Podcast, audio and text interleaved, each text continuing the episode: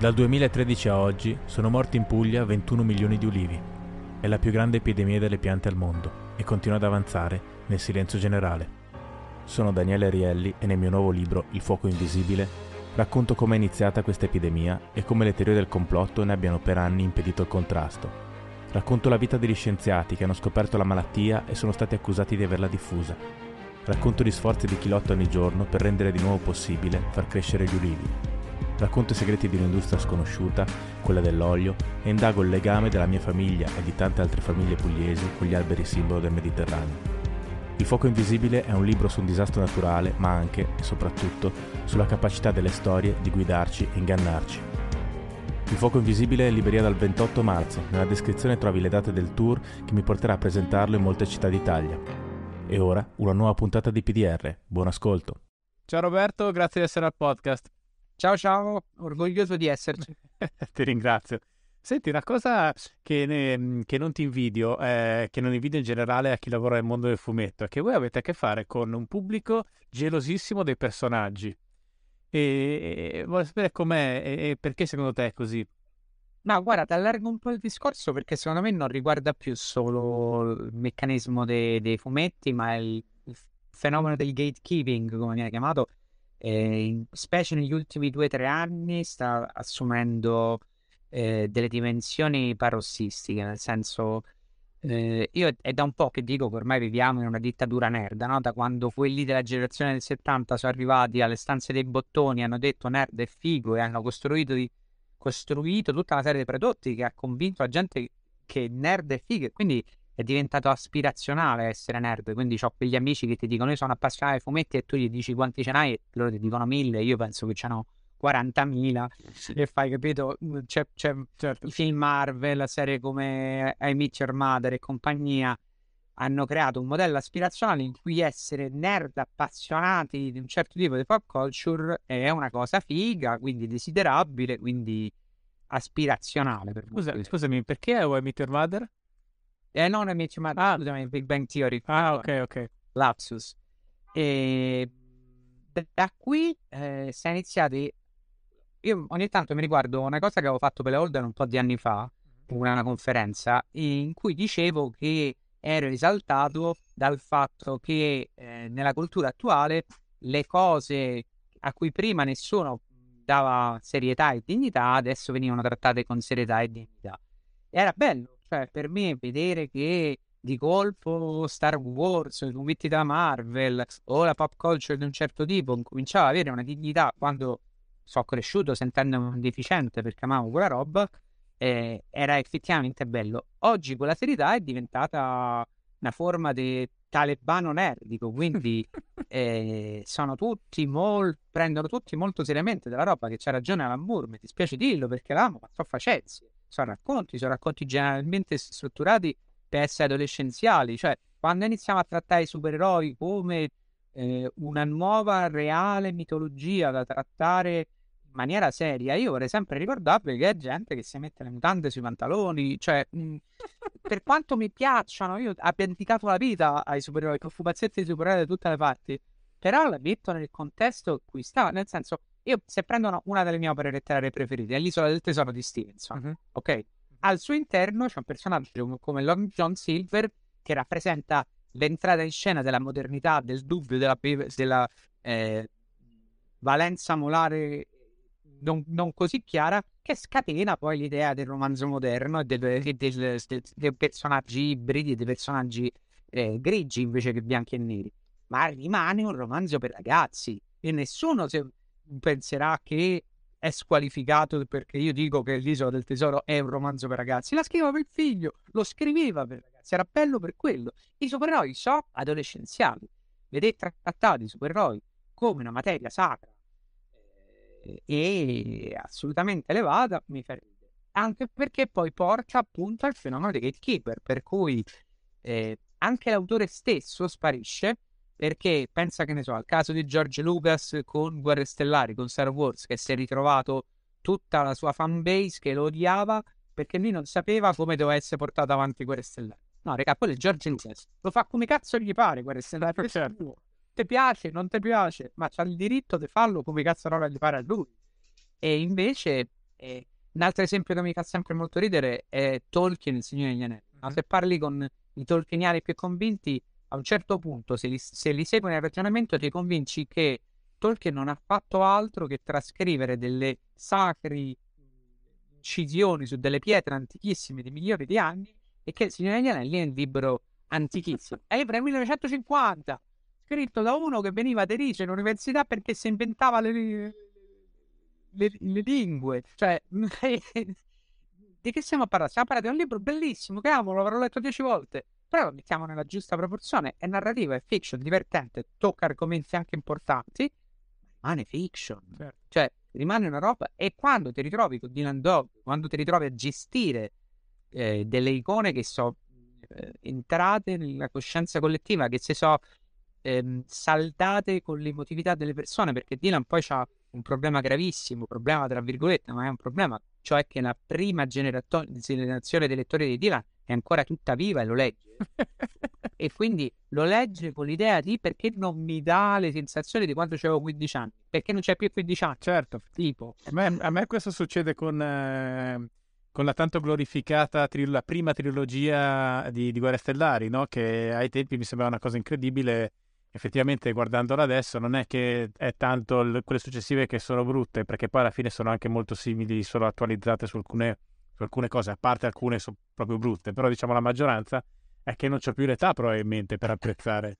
Chiaro, io quando ho visto la prima guerra stellare eh, avevo 5 anni, mi ci ha portato mio padre al cinema. Per me era eh, la magia che esplodeva nel mondo, no? Cioè, se si poteva fare quello, si poteva fare tutto.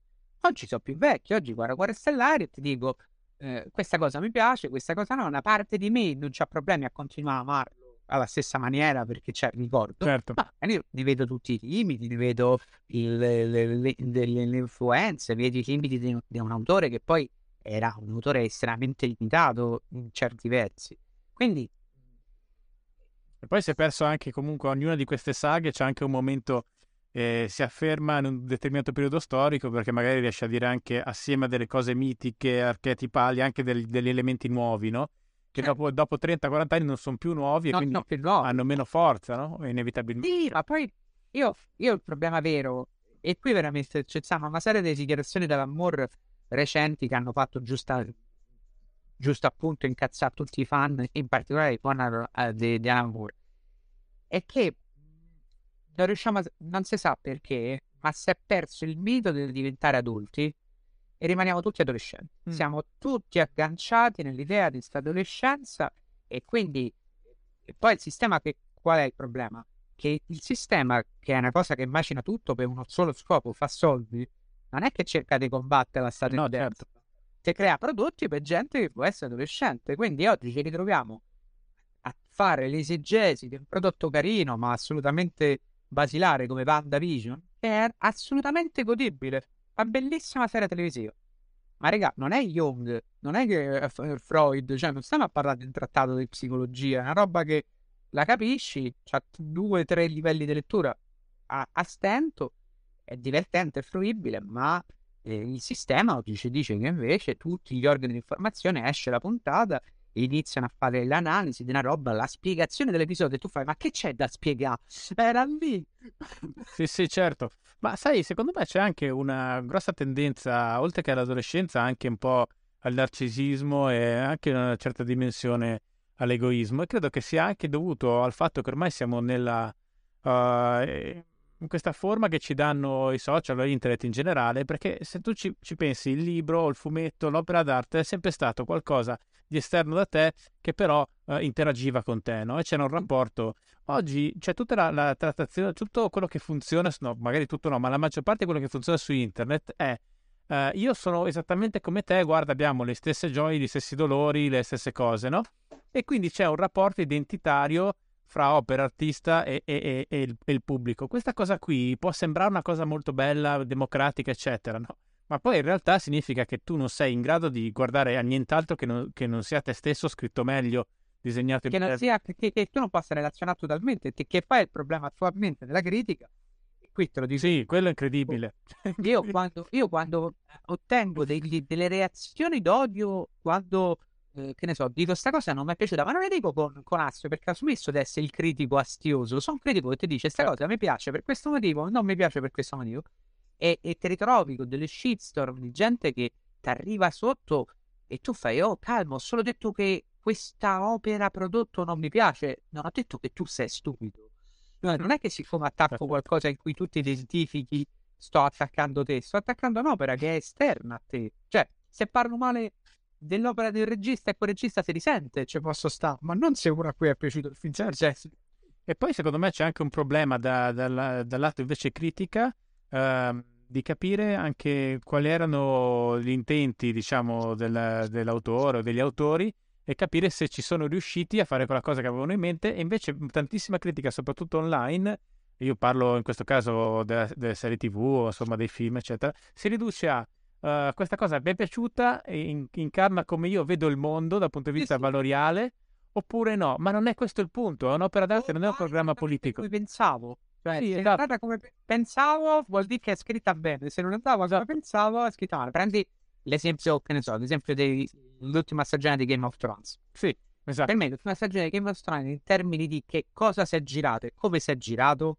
è forse il più alto momento televisivo di tutti i tempi. Cioè, come messa in scena, spettacolarità, attenzione alle luci.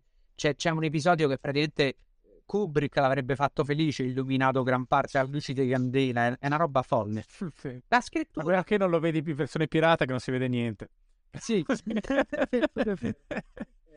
In scrittura ti dico, ci sono delle cose che mi sono piaciute molto, altre che mi hanno sorpreso, altre che forse secondo me avete ristretto troppo e quindi certe cose appaiono forzate. Ma mi è piaciuta, non riesco a dire è una brutta storia. Ma guarda, io eh, scrissi anche un pezzo critico sulla scrittura del, dell'ultima stagione, però appunto eh, parlando in maniera così divertente delle cose che secondo me non tornavano, spero divertente, delle cose che non tornavano, no? Però questo è un discorso e invece dire ma secondo me questo personaggio che simboleggia questa cosa non doveva fare... Cioè, nel eh, senso... cioè no, non mi piace perché non è andata come dicevo io. Eh, capito? Scrivo. Fallo tu poi. Vabbè, questo insomma ormai questo vale in tutte, non solo nelle arche, diciamo, c'è sempre... No... Sì, sì, sì, eh, è sempre la logica dei, dei milioni di allenatori di calcio, no? Sì, esatto. No, ma guarda, l'altro giorno ero, ero in farmacia, c'era una signora che stava litigando con uh, il farmacista, peraltro di turno, quindi poraccio, era pure là di notte, e, e questa gli fa perché i nazisti eh, usavano la scienza. E lui ha detto, guarda, eh, cioè, lì sono proprio impazzito. cioè, ma, eh, lei innanzitutto è una farmacia, può andare dallo stregone. cioè, stai facendo il discorso della farmacia, non è che... Eh, poi eh, hai una giacca di nylon, sei venuta qua in scooter o in macchina, usi regolarmente un tram, ti copri, hai una casa con un riscaldamento. Cioè, di cosa stai parlando? Di cosa stai parlando? Ah, perché io, però siamo sempre lì, secondo me è, è, anche, è sempre un discorso di eh, maturità. Cioè, la vita certe volte può non piacerci. Ci possono non piacere le opere che fruiamo, le opere che fruiamo possono essere scritte in una maniera che non ci sta bene, o girate in una maniera che non ci sta bene, le svolte della vita non possono essere gradevoli. Non mi piace il Covid. Eh, non credo che ci siano molti a cui piace la situazione, ma c'è. Cioè, eh, e tutte le teorie del complotto, da fino a Canon, alla fine non so altro che gesto adolescenziale di non accettare la realtà per quella che. E quindi te ne crei una che è più comoda, più facile, più gestibile, più, eh, più spiegabile invece di accettare il fatto che viviamo in un cosmo indifferente e che le cose ogni tanto vanno non come vogliamo. Certo, e poi c'è anche una questione di ridurre la complessità, perché oggettivamente viviamo in un mondo complesso, cioè anche come, solo come quantità di informazioni, capito? Anche eh, noi che magari sentiamo o presupponiamo di avere una visione alle volte più chiara di, di, altri, poi in realtà dobbiamo anche, anche noi alle volte arrenderci al fatto che ci sono cose che sfuggono e questo se si è sufficientemente onesti bisogna ammetterlo. Ma poi nel momento attuale dove tutto sembra un po' impazzito perché io non credo mai al cioè io credo formalmente alle teorie del caos perché il caos non è altro che matematica molto complessa noi la percepiamo come caos perché certo. i calcoli che ci stanno dietro a quella cosa sono così infinitamente complessi le variabili sono così infinite che non abbiamo modo di certo. ma non so se hai seguito la questione eh, di GameStop eh, e del Guarda, superficialmente, ma se la vuoi raccontare così la... Vabbè, sostanzialmente facendo in super sintesi, Sì. attraverso i gruppi di Reddit e poi ampliando tutto quei posti che sono i 4chan, cioè il peggio del peggio del- dell'aggregazione, dell'aggregazione di internet, è, è sostanzialmente è iniziata un meccanismo per alzare il valore delle azioni di GameStop in cui micro investitori compravano piccolissimi pacchetti di azioni per pochi dollari.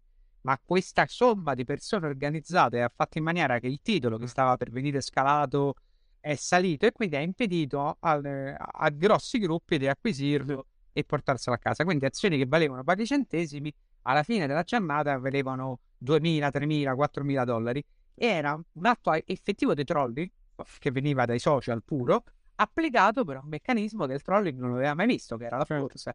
È una roba che se tu ti fermi un secondo, no? Se- poi specialmente se hai visto come B nascere i- i- il mondo social, cioè hai viste tutte le comunità che sono nate, come sono organizzate, i meccanismi terroristici che venivano teorizzati e applicati in quelle cose in termini ludici. Torna tutto. Però la complessità è un mondo che ti ferma e fai, ma esattamente davvero noi siamo passati da della gente che si organizza su eh, 4chan e, e cose Reddit e siamo arrivati alla borsa americana che deve farci i conti con queste cose. Certo. Poi pensi che Trump è stato eletto grazie ai meme.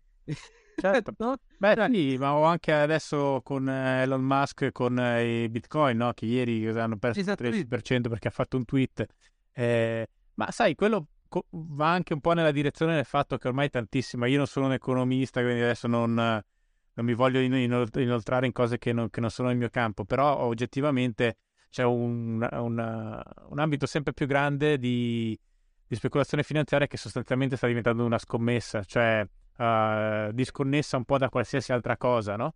Perché nel momento in cui tra- eh, Musk dice una cosa e tu vendi o compri, vuol dire che eh, sì, quello è un grosso imprenditore, beh, carismatico, tutto quello che vuoi, ma che fondamentalmente cioè, non, non- non c'è nessuna analisi dei fondamentali dietro, mm, cioè semplicemente pensi che gli altri penseranno che quella frase è rilevante o irrile- e- Certo. e quindi Ma è Chiara Ferragni agli Uffizi, eh? Cioè, è un influencer che dice una cosa e sposta la massa. È stata un'applicazione interessante perché per la prima volta hai visto come, al di là di tutto il resto che è Musk, ma è di fatto è anche un influencer social, di come massimo possibile degli influencer social comunque cambia un- una sfera che in teoria è lontanissima da lui, e- perché quella è la sfera social e quella invece è la borsa, e la cambia radicalmente. Però è sempre lì, è, è l'universo che diventa sempre più stratificato perché le meccaniche dei social incominciano a influenzare il mondo esterno a dei livelli altissimi. Se io penso al Pizzagate, che poi è stato declinato nel Comicsgate,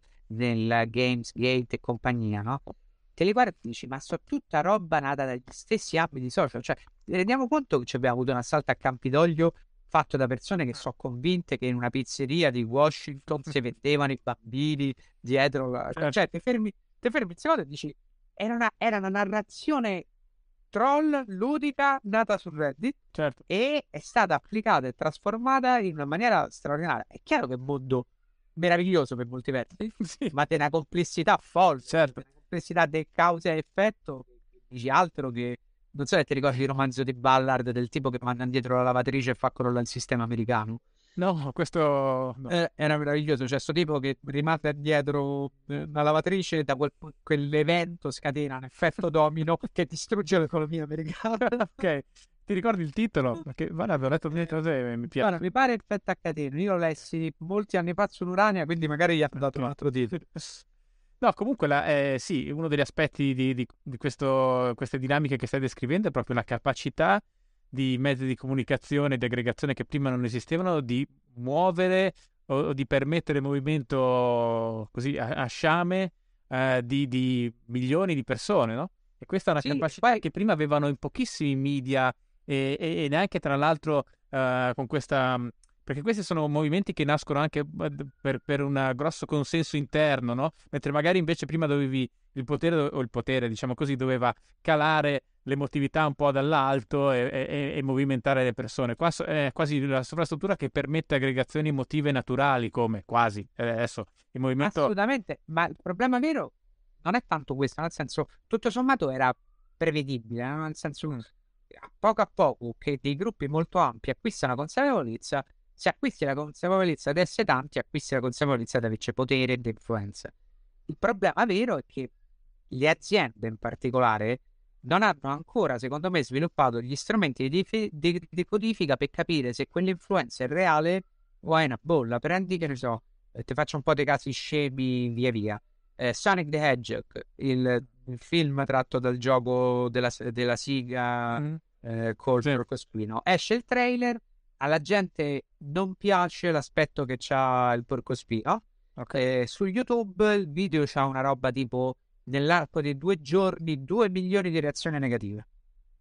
Eh, Siga e il produttore del film ferma tutto, ferma un film finito, lo rimanda di un anno, lo riapre, fa tutti gli effetti speciali, lo ributta fuori e il film ottiene buoni risultati perché la gente si è sentita blandita perché l'azienda l'è stata a sentire. Certo. E da lì questa cosa è diventata una bolla che è anche d'anticipo. Carano su Mandalorian dice una serie di cose che in questo momento sono assolutamente non potabili per il clima americano post, post elezioni. Che sarebbe, scusami, l'attrice? L'attrice sì, oh, sì. dava eh, la Disney, prima ancora che nasca un caso, la licenzia e il discorso è, è censura. Non lo so, loro non, non, stanno a fare un discorso di è giusto licenziarla, etico licenziarla, lei ha il diritto di dire quella cagata, questa cagata che ha detto è correlata al suo lavoro non c'è un discorso etico, c'è un discorso di sentiment. Il sentiment della nostra base che guarda la serie non apprezza questa cosa e quindi la eliminiamo. Ma infatti in, in White eh, Bret Easton Ellis coglie proprio questo, questo, punto fondamentale della castle culture, cioè che eh, nasce, diciamo così, dalla, dalla, sinistra liberal, ma è di fatto un, un grandissimo strumento uh, capitalistico. Cioè, nel senso che il motivo per cui veramente si afferma è che aziende quotate in borsa eh, non vogliono alcun tipo di, di, problema o di rischio sul loro titolo, che può nascere moltiplicato grazie appunto alle reti digitali, e quindi eh, portano avanti delle politiche dal punto di vista della libertà d'espressione infinitamente più restrittive rispetto a quelle a cui eravamo abituati quando siamo cresciuti o anche solo dieci anni certo, fa. Ma tu, tu pensa solo che, che ne so, uno come Kent Eastwood ormai ha film indipendenti cioè, certo. gli ultimi tre film di Eastwood, che sono andati anche molto bene al botteghino, eh, non hanno ricevuto la minima attenzione della critica. Io voglio dire, su Stelli c'è Tom Hanks, quando Tom Hanks fa un film e non viene candidato all'Oscar, la gente fa, eh? che è successo? Nell'ultimo c'è un Sam Rockwell straordinario e tu fai, l'avete candidato in ogni singola parte che ha fatto. Com'è che fa fin- fare finta che Richard Jewell non è esi- neanche esistito? Non credo che gli mandano più neanche l'invito alla cerimonia agli Eastwood per dirgli alla fede. Cioè, capito? L'unica forma di difesa che c'è Eastwood rispetto a Hollywood è che la Malpato si è sempre fatta fin da solo, continua a farsi fin da solo e, e va così. Ma adesso, eh, però quello sono meccanismi in uscita, nel senso che tu per questi grandi vecchi eh, non hai poi, eh, fai molta difficoltà, è molto difficile sostituirli con delle persone con cui magari io e te possiamo anche non essere d'accordo, ma il punto è che non è questo il punto, cioè se sono degli artisti interessanti non si vede perché non bi- bisogna togliere la voce, o magari ci piacciono, ma non, capito? Appunto, non è che può, avere, può uscire solo quello che eh, piace alle, alle persone, de, de, diciamo, nell'industria culturale e, e, e ah. basta. Allora, guarda, quando io se mi chiami dei registi, io ce n'ho uno che ogni volta che dico che mi piace lo devo spiegare, che è John Milius. Io John Milius lo adoro, ok? Ha fatto Mercoledì da Leoni, Conan, eh, Alba Rossa, eh, l, l, la, la, l'addio del re. È un, è regista e poi mi piace come linguaggio, come cosa. A me sei un nazi praticamente. I, i, racco- i, temi che sottintende la sua narrazione sono, sono, sono, tra i più beceri possibili. Non condivido niente della filosofia. Però adoro come lo adoro perché mi piace la sua epica, mi piace il suo tono. Oggi come oggi, Milius non lavorerebbe mai. Mai. Cioè, questo secondo me è un problema grosso, ma anche una qualsiasi libreria, cioè dovresti buttare tre quarti dei libri. Cioè, se non siamo capaci di distinguere la differenza fra, fra l'artista e la sua vita personale, che per carità deve essere sottoposta alle leggi dello Stato in cui vive, non è che sto uh, richiedendo il fatto che debba essere, deve avere una no. lascia passare. Uh, però uh, questo dovrebbe, dovrebbe, veramente centrare molto poco con le, con le opere. Sai qual è il punto? Che, uno dei punti che dal punto di vista della critica è molto semplice dire ah ma questa cosa non è corretta o questo, questo, questo personaggio eh, non si comporta bene piuttosto che capire che cos'è quella forma d'arte, la sua storia, cosa si sta cercando di fare, uh, che, che, tipo di ragionamenti, di tecniche si mettono in campo, eccetera. No? Quella, tutto questo necessita sapere, conoscenza profonda su un argomento. Invece dire questo, guarda, l'ho visto che saltava la fila quando ma la, il McDonald's è cattivo. È, cattivo, capito? Cioè, questa cosa la sa dire anche un bambino di 12 anni. Eh, però io le, le, migliori cose che ho preso nella mia vita le ho prese per contrasto. Nel senso, quando qualche autore è stato sfidante nelle mie convinzioni, mi ha portato a crescere perché o mi ha portato a rivedere le mie convinzioni e a metterle in discussione, quindi magari trovare un punto di vista nuovo, o mi ha portato a rivederle e scoprire che invece le mie convinzioni erano giuste e che le, le ha fortificate. Ma se, no, se non veniamo sfidati nel nostro modo di pensare, si perde il senso delle opere, no? Cioè, a me un'opera mi deve mettere in discussione. La, poi mi piacciono anche gli artisti che mi rassicurano. Ma certo, ma poi dipende anche dai momenti della, della sì. vita e anche delle giornate in un certo Però, è difficile. Cioè, che ne so, se io penso eh, certe volte una cosa meravigliosa della nouvelle vague francese de, e dei suoi registi è che non lo faceva solo nei temi, lo faceva pure nel linguaggio. No? Se penso a, a... io come si chiama? Eh, senza, eh, quello About the South, eh, senza respiro.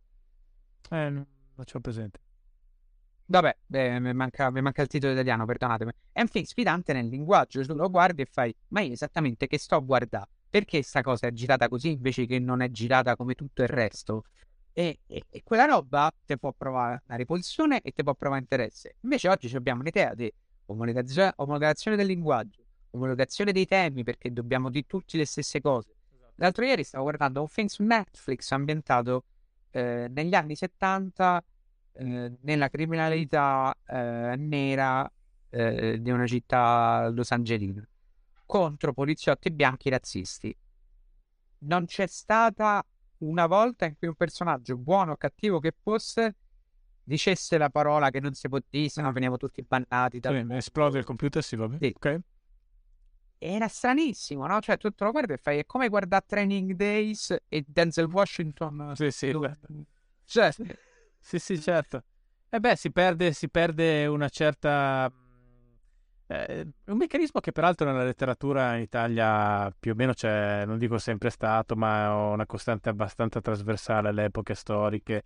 Abbiamo sempre avuto, almeno nella forma diciamo medio-alta, sempre un fastidio per la, per la, lingua popolare, per, anche per un certo grado eh, che viene percepito come eccessivo di realismo. Comunque, uh, una cosa ma una cosa su quello che dici è anche l'insicurezza che nasconde questa tensione censoria. Cioè, se tu sei veramente convinto che le tue idee siano buone e che, e che siano quale miglior arena o contesto uh, che non l'argomentazione, che non il dibattito, che non la libertà d'espressione. Perché le tue... cioè, se tu fondamentalmente stai dicendo che hai delle idee che, ah, in quali forse non credi neppure tu, e, e, che però o si implementano con la forza, con il controllo militare del linguaggio, del linguaggio per iniziare, poi si vedrà, e, oppure non sono... No, io non, non, non, credo così, e questo va eh, che sia così, e, e, va anche di pari passo con la sfiducia nei confronti delle, delle, persone. Perché da un lato tu hai sfiducia nei confronti dell'argomento, e dall'altra hai anche sfiducia nei confronti del, del, del, dell'uditorio, cioè dell'opinione pubblica, che secondo te se non sono obbligati uh, come degli scolaretti, uh, capito, con delle punizioni pesanti o comunque con delle punizioni, non saranno mai in grado di, di capire quella verità che secondo te è ovvia e va imposta a tutti. Quanto, quanto è sbagliato tutto questo ragionamento? Ma io, guarda, eh, la cosa che mi fa ridere è che noi in questo momento stiamo già camminando su un territorio minato. Cioè, per lo, la, il clima attuale, eh, per come funzionano le cose, già cercare di problematizzare una situazione del genere e quindi parlarne con confronto aperto è già potenzialmente un rischio infinito. E questo è importante perché ti crea un terrorismo sulle cose che si possono dire. No, io mi rendo conto che ho cambiato tutti i miei codici espressivi negli ultimi due o tre anni perché non voglio rogni. Cioè, no, non voglio rogni, non voglio che mi arrivano addosso, non voglio eh, ritrovarmi in una situazione in cui magari ho detto una cosa con le migliori intenzioni, o magari l'ho detta male e, e ti ritrovi in una situazione in cui devi stare giustificate le cose con una platea che comunque non ti sentirà perché la, la, il, sai, il sistema americano si basa su i giudici popolari, a 12 giudici. e, e, e Facebook ha sostituito quello, i social hanno sostituito quello. Cioè, per gli americani è anche logico che qualcuno possa perdere il lavoro perché è processato da una giuria popolare che sono i social torna tutto col loro sistema, eh, sostanzialmente col loro sistema legale. Sì, con il loro sistema giudiziario, però sì. al tempo stesso dal punto di vista filosofico c'era anche una sfera delle, della libertà individuale, tra cui una, una difesa della libertà d'espressione che storicamente è stata sempre più forte rispetto alla nostra. Che... Certo, assolutamente, però poi sono entrate le multinazionali esatto. e le multinazionali gli interessa vendere. Gli interessa vendere senza rogni. E io non so uno che ce l'ha contro le multinazionali, poi io dico ogni cazzo di prodotto possibile, sono un loro schiavo praticamente. A me piace anche vendere, cioè piace che le mie opere sono messe nella condizione certo. di, di, di vendere il più possibile. Però mi rendo conto che nello schema attuale eh, l'unico modo per cui un'azienda produca qualcosa è che sia a rischio zero.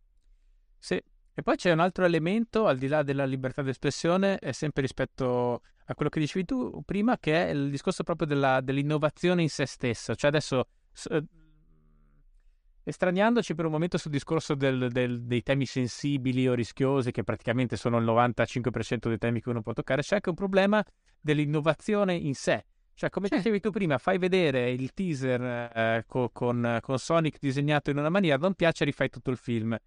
Ora, il motivo per cui spesso abbiamo la, la, la, sensazione di assistere ad opere che sono tutte uguali è anche questo, non solo perché non ci si prende il rischio di che poi praticamente, se si vuole essere onesti rispetto alla realtà, è quasi una certezza di, di, di finire per offendere qualcuno, ma compreso come mm, può, puoi offendere anche me quando fai un'opera, va bene, cioè però diciamo è una componente della libertà. E entro certi limiti ovviamente, che sono quelli della diffamazione, che è una legge certo. che esiste ma c'è proprio un, un problema di anche eh, al di là di queste cose di forme, di creazioni nuove, eh, perché comportano dei rischi finanziari e nessuno vuole più correre questi rischi qua. Però guarda, cioè, in, in tutti i campi, anche nel... pensa al design automobilistico, ma dimmi un, un'auto recente che rimarrà nella storia. Cioè, no, no, eh, lì però cioè, sai, sulle auto c'è un parametro in più che sono i parametri della sicurezza che obbligano a delle scelte stilistiche che sono date da parametri che ormai devi rispettare perché sennò le auto non so, eh, non so più potabili in termini de, proprio di legislazione. Cioè, però è vero che non c'è più. Io un po' di tempo fa mi chiedevo ma perché determinati modelli eh, non vengono recuperati? Ci stanno degli esempi precisi, no? Nel senso, la 500 rimodernata è stata un successo plateale. Perché non abbiamo una Panda 4x4 che assomiglia davvero a una Panda 4x4? Tutti amano la Panda 4x4. Certo continua a invece delle quotazioni a cosa perché la... è vero? perché la Fiat non ne produce una uguale? Perché probabilmente non ti conviene, è un rischio di mercato, ma io, io un esempio secondo me molto forte, purtroppo un esempio che nell'ambito dell'intrattenimento sta plasmando il mondo è quello dei film Marvel. Cioè la Marvel è stata molto molto intelligente nel eh, intelligente cattiva ma intelligente perché ha creato un processo creativo in cui i registi sono diventati intercambiabili. I film è uscito un po' di tempo fa un bell'articolo che racconta come vengono realmente fatti i film Marvel. I film Marvel vengono fatti con un lavoro di preproduzione molto più eh, intenso di quello degli altri film, perché tutto il film viene preparato in low poly a bassi poligoni eh, in una resa digitale come se fosse un film Pixar appena abbozzato okay. che permette a tutti di guardarlo immediatamente e fare tutte le correzioni. A quel punto il regista gli viene dato quel documento. No, il regista non collabora alla okay. creazione di quel, di, di, di, di quel, filmato che è tutto il film fatto a, a bassi poligoni.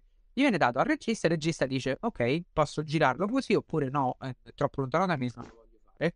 E però è il motivo per cui Wright è stato allontanato, per cui tantissimi registri sono stati allontanati perché non erano disponibili a sostanzialmente ricalcare quanto la Major aveva preparato prima e eh, fare sostanzialmente un'opera non autorevole. Tant'è vero che adesso quelli che preparano quei filmati stanno iniziando a chiedere alla Marvel di essere accreditati come registi perché dicono i nostri, i nostri registi non fanno altro che eh certo. trasfor- trasformare cose. E perché la Marvel fa questo? Perché gli dà un controllo completo sulle opere. Tant'è vero che 10 e passa anni di Marvel Comics, di film che sono usciti dai canoni, ci sono solo quelli che la Marvel stava rischiando ciecamente, cioè quando il franchise di Thor era morto, hanno detto vabbè lo diamo in mano a un matto e vediamo che tira fuori. E Waika Taiki ha tirato fuori quella sorta di remake di Flash Gordon pazzesco e tutto colorato, ma il restante, il 90% della produzione per il Marvel c'è lo stesso linguaggio, la stessa grammatica, la stessa illuminazione, che siano diretti da Whedon,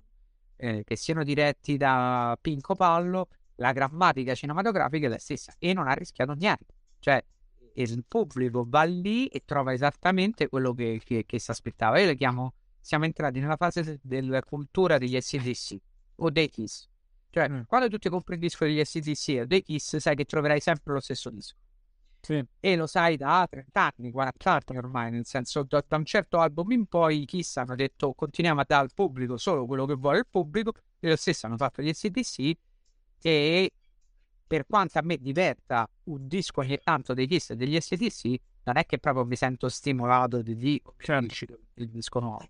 Però mi ricordo pure il, il me stesso ragazzino che dopo OK Computer ha comprato Kid Da dei Radiohead e lo ha buttato perché ero infastidito da quanto si fossero allontanati da quello che avevano fatto prima. Non riconoscevo più la band, cioè non era la band di The Band, non era la band di Kid Da, era un disco. Quindi non è che le major sono matte, cioè hanno un motivo commerciale molto preciso. No, certo, ma credo che fo- fosse mm, David Foster Wallace che diceva che il pop, il, il principio base del pop è la ripetizione, no? Quindi in, in, un certo senso uh, lo stereotipo ritorna necessariamente. Il punto è che poi il processo creativo umano delle scorse decadi eh, ehm, prevedeva anche, ne abbiamo parlato con, con, Domenico Sternone quando è stato qua al podcast, un processo di riaggiornamento uh, dello stereotipo, no? Quindi una dialettica fra lo stereotipo e, la, e, la, e l'autore la, e, o gli autori per diciamo, far evolvere anche il pop uh, in, una, diciamo, in prodotti nuovi che non si ripetono all'infinito. Ecco, sia da un lato le dimensioni finanziarie e economiche di, di, di, queste multinazionali produttrici di cultura, diciamo, eh, popolare, sia al tempo stesso anche le potenzialità della tecnologia, perché oggi hai delle capacità, non è che fai più lo screening e basta, cioè una capacità di sondare il pubblico così a fondo uh, che veramente hai un feedback completo su, su quello che vuole, no? Quindi queste due cose messe assieme stanno veramente cristallizzando uh, lo stereotipo e, e, sembra quasi che le storie siano finite e debbano essere ripetute sempre. Per certi aspetti è come se si tornasse alla tradizione orale. Sì, epica, diciamo, no? che, che, ripeteva sempre le stesse storie tradizionali, però questa volta mediata dalle grandi aziende del capitalismo. Sì, ma il discorso è quando Lucas eh, arriva dalla MGM e gli propone Guerre Stellari, e MGM gli dice te ne produco solo un pezzo e il resto metti in ipoteca sulla casa. Lucas però parla con essere umano. Cioè, parla con un signore che se lo guarda e gli dice: Quelli sono soldi miei, ce li devo mettere io, ci devo pensare. Oggi, se vai da Netflix, parli con un algoritmo principalmente. L'algoritmo che ti dice questa cosa sta funzionando, questa cosa no, le nostre tendenze. E sono algoritmi precisi, eh? nel senso, certo. eh, ci ho avuto modo in tempi recenti di confrontarmi con le linee guida che dà Amazon e Amazon è davvero molto preciso perché più di ogni altra piattaforma incrocia i gusti di quelli che sono iscritti alla sua piattaforma con i gusti d'acquisto, le abitudini d'acquisto. Cioè, lei, lei, sa tutto, sa quello che compriamo, sa quello che compriamo, eh. sa eh, le cose che mettiamo che vorremmo comprare, quindi ha un'idea dei nostri desideri. E quindi, sai, i, i singoli uomini fanno cose assurde, no? Se penso, che ne so, a De Laurentiis che dopo Guerre Stellari fa Flash Gordon, perché ha visto Guerre Stellari, lo fraintende e fa un film pazzo che non fa una lira, ma che oggi è un culto, perché cioè, guardi e dici come cazzo t'era venuto. O Cimino che riesce a sbagliare il film più importante della storia di Hollywood è uno dei più costosi, ma quello sbaglio è meraviglioso. Certo. Cioè, l'idea che, che si possa eh, che qualcuno abbia messo i soldi perché esista uno sbaglio simile e, e sì, sì, ma c'erano molte... Cioè, l'innovazione non esiste senza, senza, rischio. Se non hai il rischio, non c'è l'innovazione, eh, vero?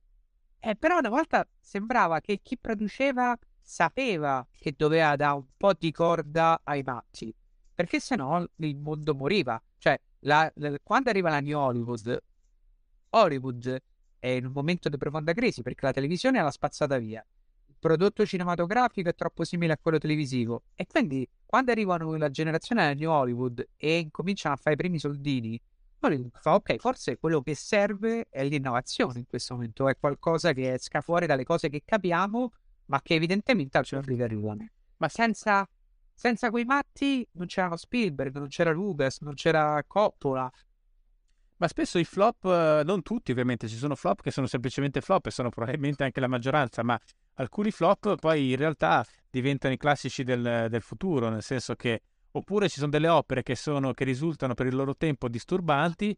Eh, prendi ad esempio la Dolce Vita, cioè Fellini fu massacrato quando uscì quel film Certo. da, da ogni la- lato. Oggi lo guardi e dici: Ma com'è possibile? Ma è perché era avanti rispetto al suo tempo, sotto molti aspetti, capito? Certo, Eh, assolutamente. Però Ma pensa, che ne so,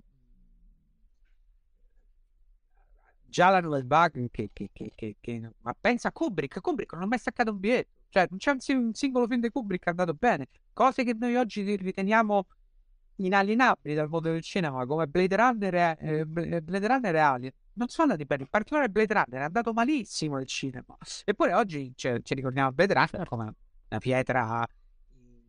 Oggi Blade Runner, quando l'abbiamo rifatto, abbiamo fatto un prodotto di plastica. Co- c- c'è anche un, un problema di tempo proprio di ricezione, no? Cioè che tu quando fai il, eh, il mappazzone contemporaneo non solo vuoi una cosa che incassi molto, ma devi incassare subito in tutto il mondo in maniera transculturale più assoluta possibile e, e Pensa- deve avere un minimo di comune denominatore, eh, cioè il più, ba- più basso possibile, deve andare bene per tutti, no? per tutti, no? Ma pensa, torniamo all'ambito più tuo, che poi è in parte ancora mio. Mercato letterario a me uscita, no? Perché oggi ti confronti con il mercato letterario che ti dice eh, l'ufficio stampa ti facciamo un lusso e te lo diamo per 10 giorni. Poi se il libro si è mosso bene, se no la settimana prossima ho altre 30 uscite. Quindi tanti Certo. saluti. E perché a che cosa gli interessa? Gli interessa saturare lo spazio di vendita, perché lo spazio di vendita della libreria è uno spazio finito, cioè lo spazio di esposizione è uno spazio finito, io devo occupare più spazio possibile perché se vendo il qualcun altro. 30%, cioè se vendo il 30% dei libri che quella libreria ha venduto, a fine anno ho venduto il 30% di 90 milioni di libri, che so 30 milioni di libri e sono soldi. Certo. Però oggi come oggi, che è la ragione che, che- che mi rende difficilissimo scrivere narrativa, oggi come oggi scrivo un libro e mette un mattoncino nella macchina che dura 30 giorni, 40 giorni. Io Allora, con, con un libro di un amico, peraltro, che ci ha lavorato 5 anni, ha scritto un libro enorme per Mondadori, doveva essere il grande romanzo italiano. Eh, è effettivamente un bel libro. E il giorno dell'uscita non era manco esposto. E mi sono girato le tante magari neanche nelle Mondadori. No, neanche, neanche nelle Mondadori. Cioè, il problema è che ci mi è uscito oggi. Eh sì, però. Sì, poi lì c'è il meccanismo. Beh, che, che libro è? Così lo- magari qualcuno se lo cerca su Amazon. Come si intitola? No, no, no, Ah, voglio ah, fare ok. Ah, ok. Ehm, sì, poi c'è il meccanismo perverso dei resi anche, che è oh, anche lì una finanziarizzazione, no? Cioè, per cui tu oh, vendi i libri effettivamente alle librerie, e poi le le librerie però possono ridarteli. Quindi o gli dai dei libri nuovi, Cioè, Oh. dai solo delle prime perché i soldi oppure, dovresti- danno, oppure potresti dare dei soldi. Ma chi è che dà dei soldi? Quindi piuttosto Nessuno. stampo altri E libri. quindi devi dare libri nuovi e quindi continui a stampare. Io te faccio quei discorsi da vecchio. Io vivo in una, in una zona a Roma da sempre, in cui c'era una libreria bellissima che si chiamava Tutti i Libri, che stava sull'Appia. Mm. Era una libreria storica, quando hanno provato a chiudere il quartiere gli si era, eh, sai, quelle cose bellissime. de- Mhm. E tutti i libri, quando c'entravo io, era una libreria storica infinita, ma era gestibile capire che cosa era uscito, dove erano le cose e quanti libri c'erano in quel momento. Dall'avvento della desktop publishing, con i costi di produzione eh, distrutti, con l'avvento del eh, meccanismo de- della coda lunga editoriale, oggi come oggi io entro in una libreria e o ho le idee chiare di che cosa voglio comprare, o è del tutto inutile. Cioè, anche i settori, quelli di nicchia, capito? Vado nel fantasy, non capisco un cazzo di uscito. Perché Certo. troppa roba, troppi editori, tutti che pubblicano, tutti che sono scrittori, e poi parli co- col tuo editor e ti pare, Roberto, ma guarda che il tuo libro è andato bene, lamentare, ci stanno libri che non vendono neanche 100 copie. Tu fai che li stampati a fa? Occupano spazio. Sì, quello e poi comunque sono scommesse a basso costo. Metti che uno su 40 poi funziona e... Se l'hai pagato 2000 euro da conto per esordiente, Eh, eh, esatto. Sì, sì, no, il- la, la questione è perversa. Allora, fatto, siccome stiamo parlando malissimo, insomma, dei, dei giganti delle piattaforme, c'è da dire che nell'ultimo anno complice la pandemia, mi dicono che in realtà aumentato, sono aumentate molto le, le vendite, in, diciamo, di coda lunga.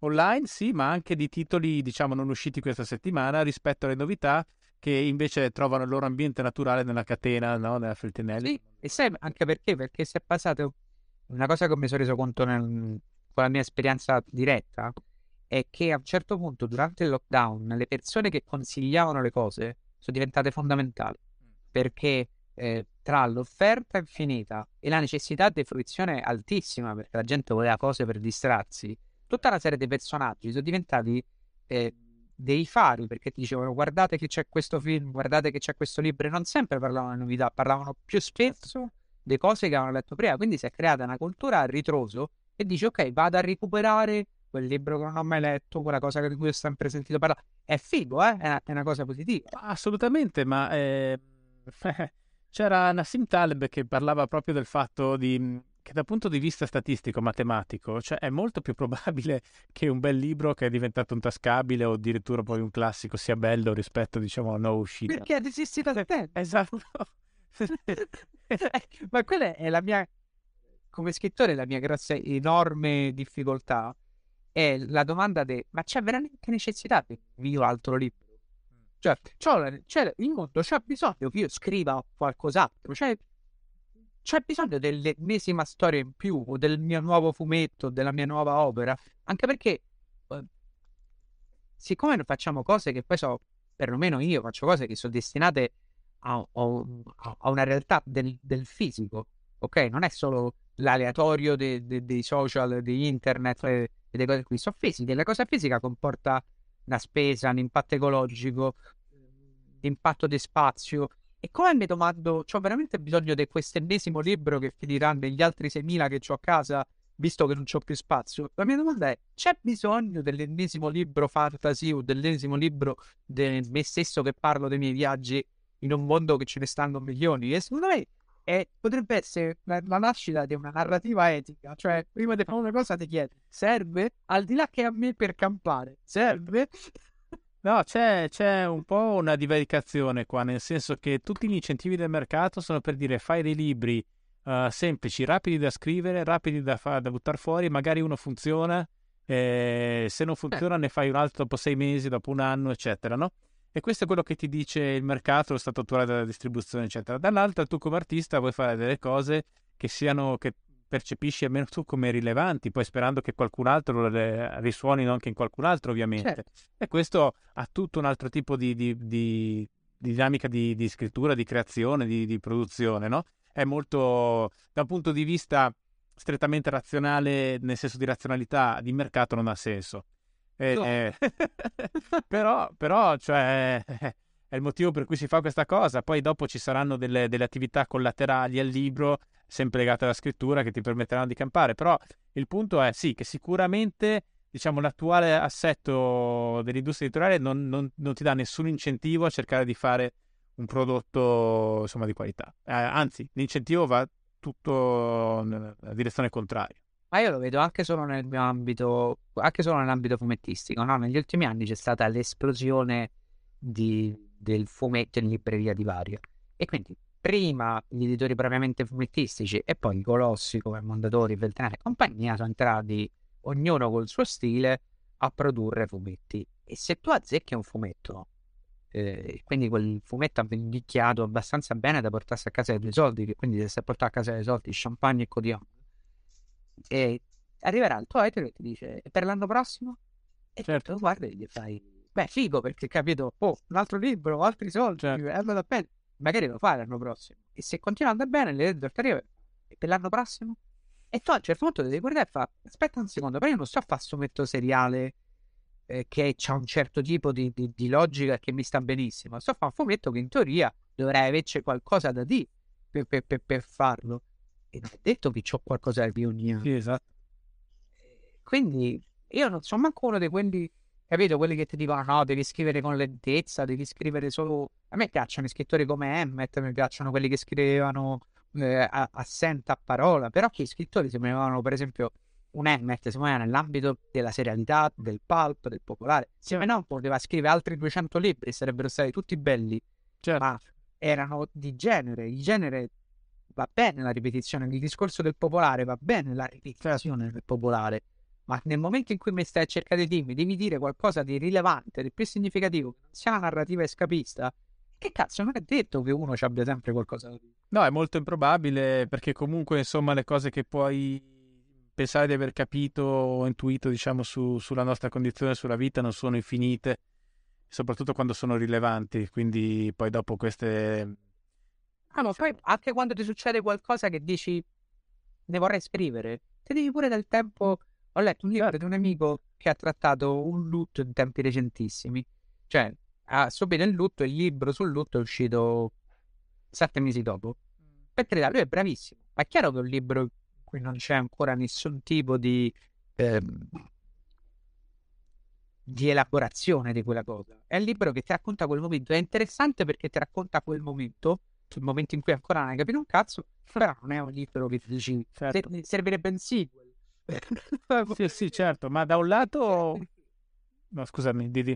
No, scusa, dicevo, è, è nato lì perché è arrivata la richiesta del mercato sostanzialmente, in cui poi noi prendiamo pezzi di noi, li facciamo a pezzi e li vendiamo in tempi più rapidi possibili per averci qualcosa da dire. Certo, allora nell'immediato ovviamente qual è il vantaggio? Che tu possiedi una quantità di dettaglio che poi nel tempo si perderà. Certo. Però è vero che ci sono alcune cose che vedi solo poi, che sono magari que- quei, quei, toni che contano di più poi nella tavolozza del racconto, che puoi vedere solo col distacco che il tempo ti fornisce, no? E Io l'ultimo... deve nascere da te, non deve nascere dal, dall'editore. Cioè, no, se vuoi essere certo. istantaneo o se vuoi meditartela, deve nascere da te, non da una richiesta editoriale che ti dice mi serve il libro nuovo perché devo chiudere il bilancio. No, certo, ma lì secondo me è quello proprio... Eh, quello credo che sul lungo periodo sia sbagliato anche dal punto di vista economico. Io dopo il libro di reportage nel 2016 mi offrirono un, un contratto per un altro libro di non fiction, ma in quel momento non avevo assolutamente voglia di farlo un altro libro di un fiction, volevo scrivere un romanzo che mi ha preso quattro anni e l'ho fatto. Nel frattempo ho scritto anche altre cose, ho fatto un documentario, ho scritto delle cose, insomma altre cose. Però diciamo come, come mio obiettivo principale artistico in quei quattro anni era continuare a sviluppare quel romanzo, no? Quando poteva essere fare un altro libro blasonato di, di non fiction, poteva essere un'opzione, ma non me lo sentivo dentro, ma non perché io sia particolarmente figo, perché secondo me non, non, non, è un percorso sul lungo periodo che ti porta da nessuna parte. Sì, però secondo me tu c'hai una qualità rara e che hai evitato tutta una serie di trappole, nel senso io ti ho visto ah, emergere eh, dai social, cioè io ti ho visto emergere principalmente come fenomeno social, no? È stato azzeccato, condiviso da un miliardo di persone, poi un'altra, un'altra roba, poi eh, una sfera per inizialmente eh, la prima percezione che c'avevo da te era, era, sbagliata, però era un back nasty che sta scrivere, mm. ok? Mm. Concettualmente. Però tutte le trappole che poi che ti venivano offerte dai social, tu le hai sempre girate, cioè hai sempre scelto una strada eh, più difficile, non sei mai andato a, a, a, alimentare quell'idea di populismo che ti potevi portare dietro. Non, non mi è mai sembrato che sei stato uno che si è preso la strada facile, anche nelle scelte editoriali, l'editore che ho la strada da percorrere e ti ha sempre premiato perché poi è sempre stata la qualità che è contato, no? Beh, ti ringrazio. Ma guarda, perché forse questo è successo proprio perché io cerco di, di, di mettere, ma anche per, per, una tutela mia, non solo professionale, ma anche di quella componente di divertimento in, in senso, in, inteso in senso nobile anche del nostro lavoro, che pure deve rimanere, perché se tu ti metti davanti al computer a scrivere delle cose che, di cui non te ne frega davanti a un foglio di cui non te ne frega niente. Sì, può succedere, anch'io ho sviluppato delle cose per la TV, insomma, non particolarmente belle, eh, che dovevano essere belle, poi non sono diventate, infatti poi ne sono anche uscito, però insomma nel frattempo era lavoro, quindi non è che io debba campare, capito, solo di massime aspirazioni, però quello su cui proprio metto il mio nome, la, la cosa pr- più importante per me, dal punto di vista, quello cerco di, di, di tenere uno spazio di credibilità anche per me, non solo per, per gli altri, no? E poi semplicemente considera una cosa, che facendo le cose, confrontandoti col mondo, impari. E secondo me quella dimensione anche lì dei social, del, del consenso, eccetera, tu puoi continuare a cavalcarla tutta la vita e diventare in peggio, ovviamente, molto in peggio spero, uno scanzi, no? Oppure puoi capire che per quanto tu non, la, non giocassi quel gioco in quella maniera là, però il rischio di, di diventare un po' quella cosa, anche se ripeto, spero in maniera diversa, c'è sempre, no? Però questa cosa non la puoi sapere prima. La, la, la, sai solo nel momento in cui ne fai esperienza sulla tua, sulla tua, pelle. Quindi forse la cosa veramente importante, oltre a magari avere almeno una vaga idea di, di, di, di percorso artistico, è soprattutto sapere ascoltare il momento, il contesto e, e gli stimoli che ti arrivano. Quello... Perché l'altro limite dell'integrità eccessiva è che non vedi il mondo e, e ti chiudi un po' in un loop di autoconferma, no? Quindi secondo me il bilanciamento è sempre quello fra l'apertura allo stimolo e, e, e la tutela del, del, del, lavoro che stai facendo, no? Se trovi il, il bilanciamento fra queste due, queste due forze, eh, forse quello io credo sia, sia l'ideale, no? Non chiudersi eccessivamente, neanche fare qualsiasi cosa perché poi ti perdi. Sì, concordo. E te lo dico da uno che si è perso più volte strada facendo, perché alla fine il, consenso è meraviglioso. Il consenso è, è, quella roba che ti riempie i buchi dell'anima. Sì, non sono stato male, però certo. fatto consenso mi arriva. Cioè, certo. eh, poi, secondo me, la cosa più pericolosa dei social che hanno fatto a livello autoriale è stato proprio che ci hanno reso anche a quelli che sembrano più impermeabili, ma veramente schiavi di una risposta immediata. Che forse il fatto che fosse. Mi piace l'idea che, che sia diretta, però a quegli anni ho capito che quella mediazione che era data dall'editore, dai tempi e da tutto non era così malvagia. Sì, eh, infatti, cioè, il punto è che è un po' come il, ehm, è un po' come il fast food, no? Cioè è, è cibo, eh, ti dà la botta glicemica, eh, però poi non, non, non, sei veramente sazio, no? Perché non è veramente... È una, un trucco che viene esercitato al tuo cervello. Dice guarda il pollicino che si alza, guarda questa persona che ti scrive, questi che ti dicono che sei bravissimo, eccetera, mm, fa inevi- o anche quelli che ti odiano, comunque generi attenzione sì. e ovviamente tu non sei insensibile a questa cosa, però al tempo stesso e, e, dopo un po' ti dimentichi che non è il mondo reale, no?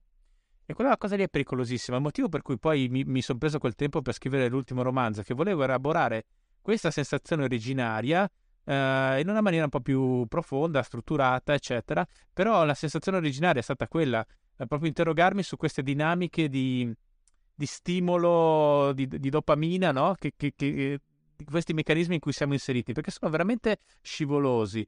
Uh, ed, è, ed, è, normale in una certa misura caderci, no? Però poi hai questa sensazione. Io se controllo troppe volte il telefono durante la giornata, la sera, la volta in più che lo faccio, sento proprio, ma ti giuro, sarà un, un autocondizionamento, proprio, proprio il cervello che fa no, non farlo. Cioè, è come quando ti fumi la sigaretta di troppo per ecco. un'altra. che, che cedi la tentazione e poi, e poi dentro di te senti perché l'hai fatto, no? Io lo capisco perfettamente. Guarda, il più grande filosofo che conosco, che è il mio meccanico, mm. dice che l'uomo è fatto per cadere. E quindi io cap- capisco perfettamente il fatto che i social in tante cose non fanno altro che farci co- spingere spessissimo perché si cade, cioè si cade, si diventa stronzi. Poi però quante volte riesci a tornare a casa, tanto più ci guadagni. Cioè ogni volta che riesci, che sei andato parecchio al largo del mare dei stronzi, però poi invece ti giri, ti fai un tuffo, ritorni a casetta tua, torni un po' più consapevole e quindi ti prende la cosa che ho veramente la necessità di fare questo commento. C'ho davvero qualcosa su sta cosa che è successa in questo momento o posso pure fregarmi? Certo, certo.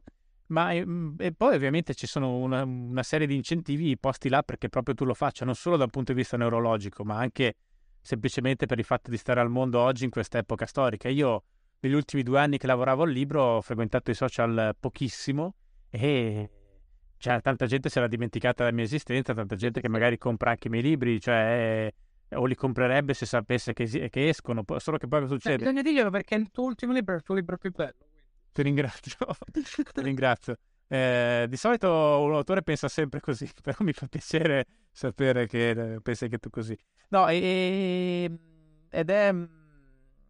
No, appunto, quindi tu hai paura di scomparire da un lato, ma dall'altro dici, cazzo, però se io voglio lavorare seriamente a questa cosa, ho bisogno di una pace mentale, di, una, di quella profondità quasi da meditazione, che però non dura dieci minuti che, che mediti, ma dura mesi in cui tu sei dentro quella cosa e, e questa non ce la puoi avere se devi rispondere a, a certo. capito? Cioè... Io, io, il mio dilemma solito sempre per averci i parametri, quelli impossibili. Come cazzo faceva, sai? Primo, come cappava. Secondo, ma non era mai curioso di vedere che dicevano di lui? Sì, sì, eh, ma... Eh. Sì, lì ti devi staccare. Ma sul campare il punto è che poi alla fine ci sono anche modi, modi cioè puoi scrivere delle cose che non, non, non, impattano direttamente sui social, ma che sono magari anche più remunerative dei libri. Eh. Però sì, è chiaro che è, che è che comunque non sono misurabili nell'immediato. Quello è il discorso. Non ti danno la botta, magari, capito, ti fai una stagione di soggetti per una serie TV, ti arriva un, insomma, un discreto pacco di soldi, però nessuno ti, ti mette like. No, e poi neanche detto che esca. E poi, tra l'altro, esatto. È una cosa che magari neanche. Che fa felice te, il tuo commercialista, però, esatto, però non soddisfa il tuo. Sì, sì. Ma io, per, per esempio, penso a proposito del fallire e cadere, no? Mm. Eh, prima hai citato uno dei miei scrittori preferiti che è Brad Easton Ellis. Mm. Eh, e Brad Easton Ellis sono parecchi anni che continuo a bastonare i social, anche un po' da boomer, certe volte con una una brillantezza rara, certe volte da vecchio brontone. Beh, ma lì c'è la dinamica, secondo me, che ha col suo ragazzo, che è molto più sì, giovane. Sì, che è un po' lo... è un casino. Però continua a starci sui social. Cioè, è uno che comunque ha bisogno di quella dopamina certo. data da, da, quella cosa. In un modo o nell'altro sta lì. Lo stesso Stephen King, negli ultimi cinque anni, è diventato una macchina da Twitter.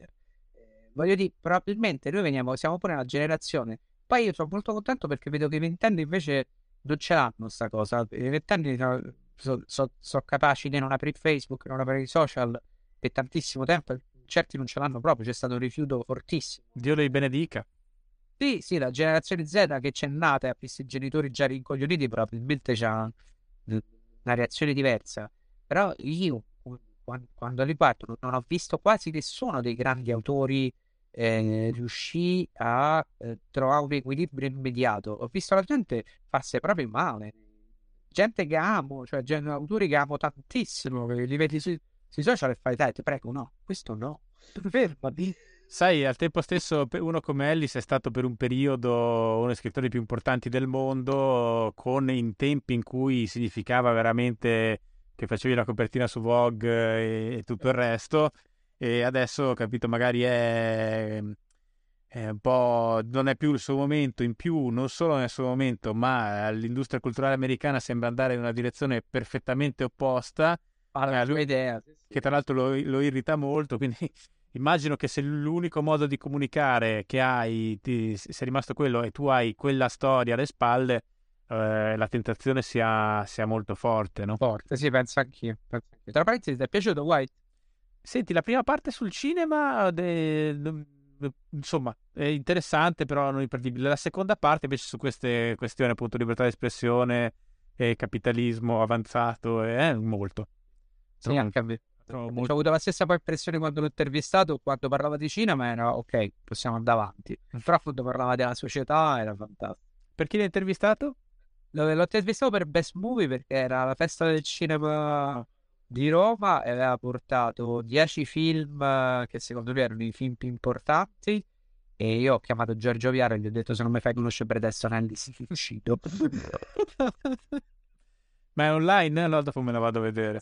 Sì credo di eh. sì sì sì, sì stavo proprio cioè ho tenuto un certo tranquillità fino a che ho dovuto fare tutto il mio lavoro poi ho sbaragato gli ho chiesto gli autografi eh, però ho fatto bene era meno di zero. American Psycho, Lunar Park ha scritto 3 di più. Sì, sì, certo.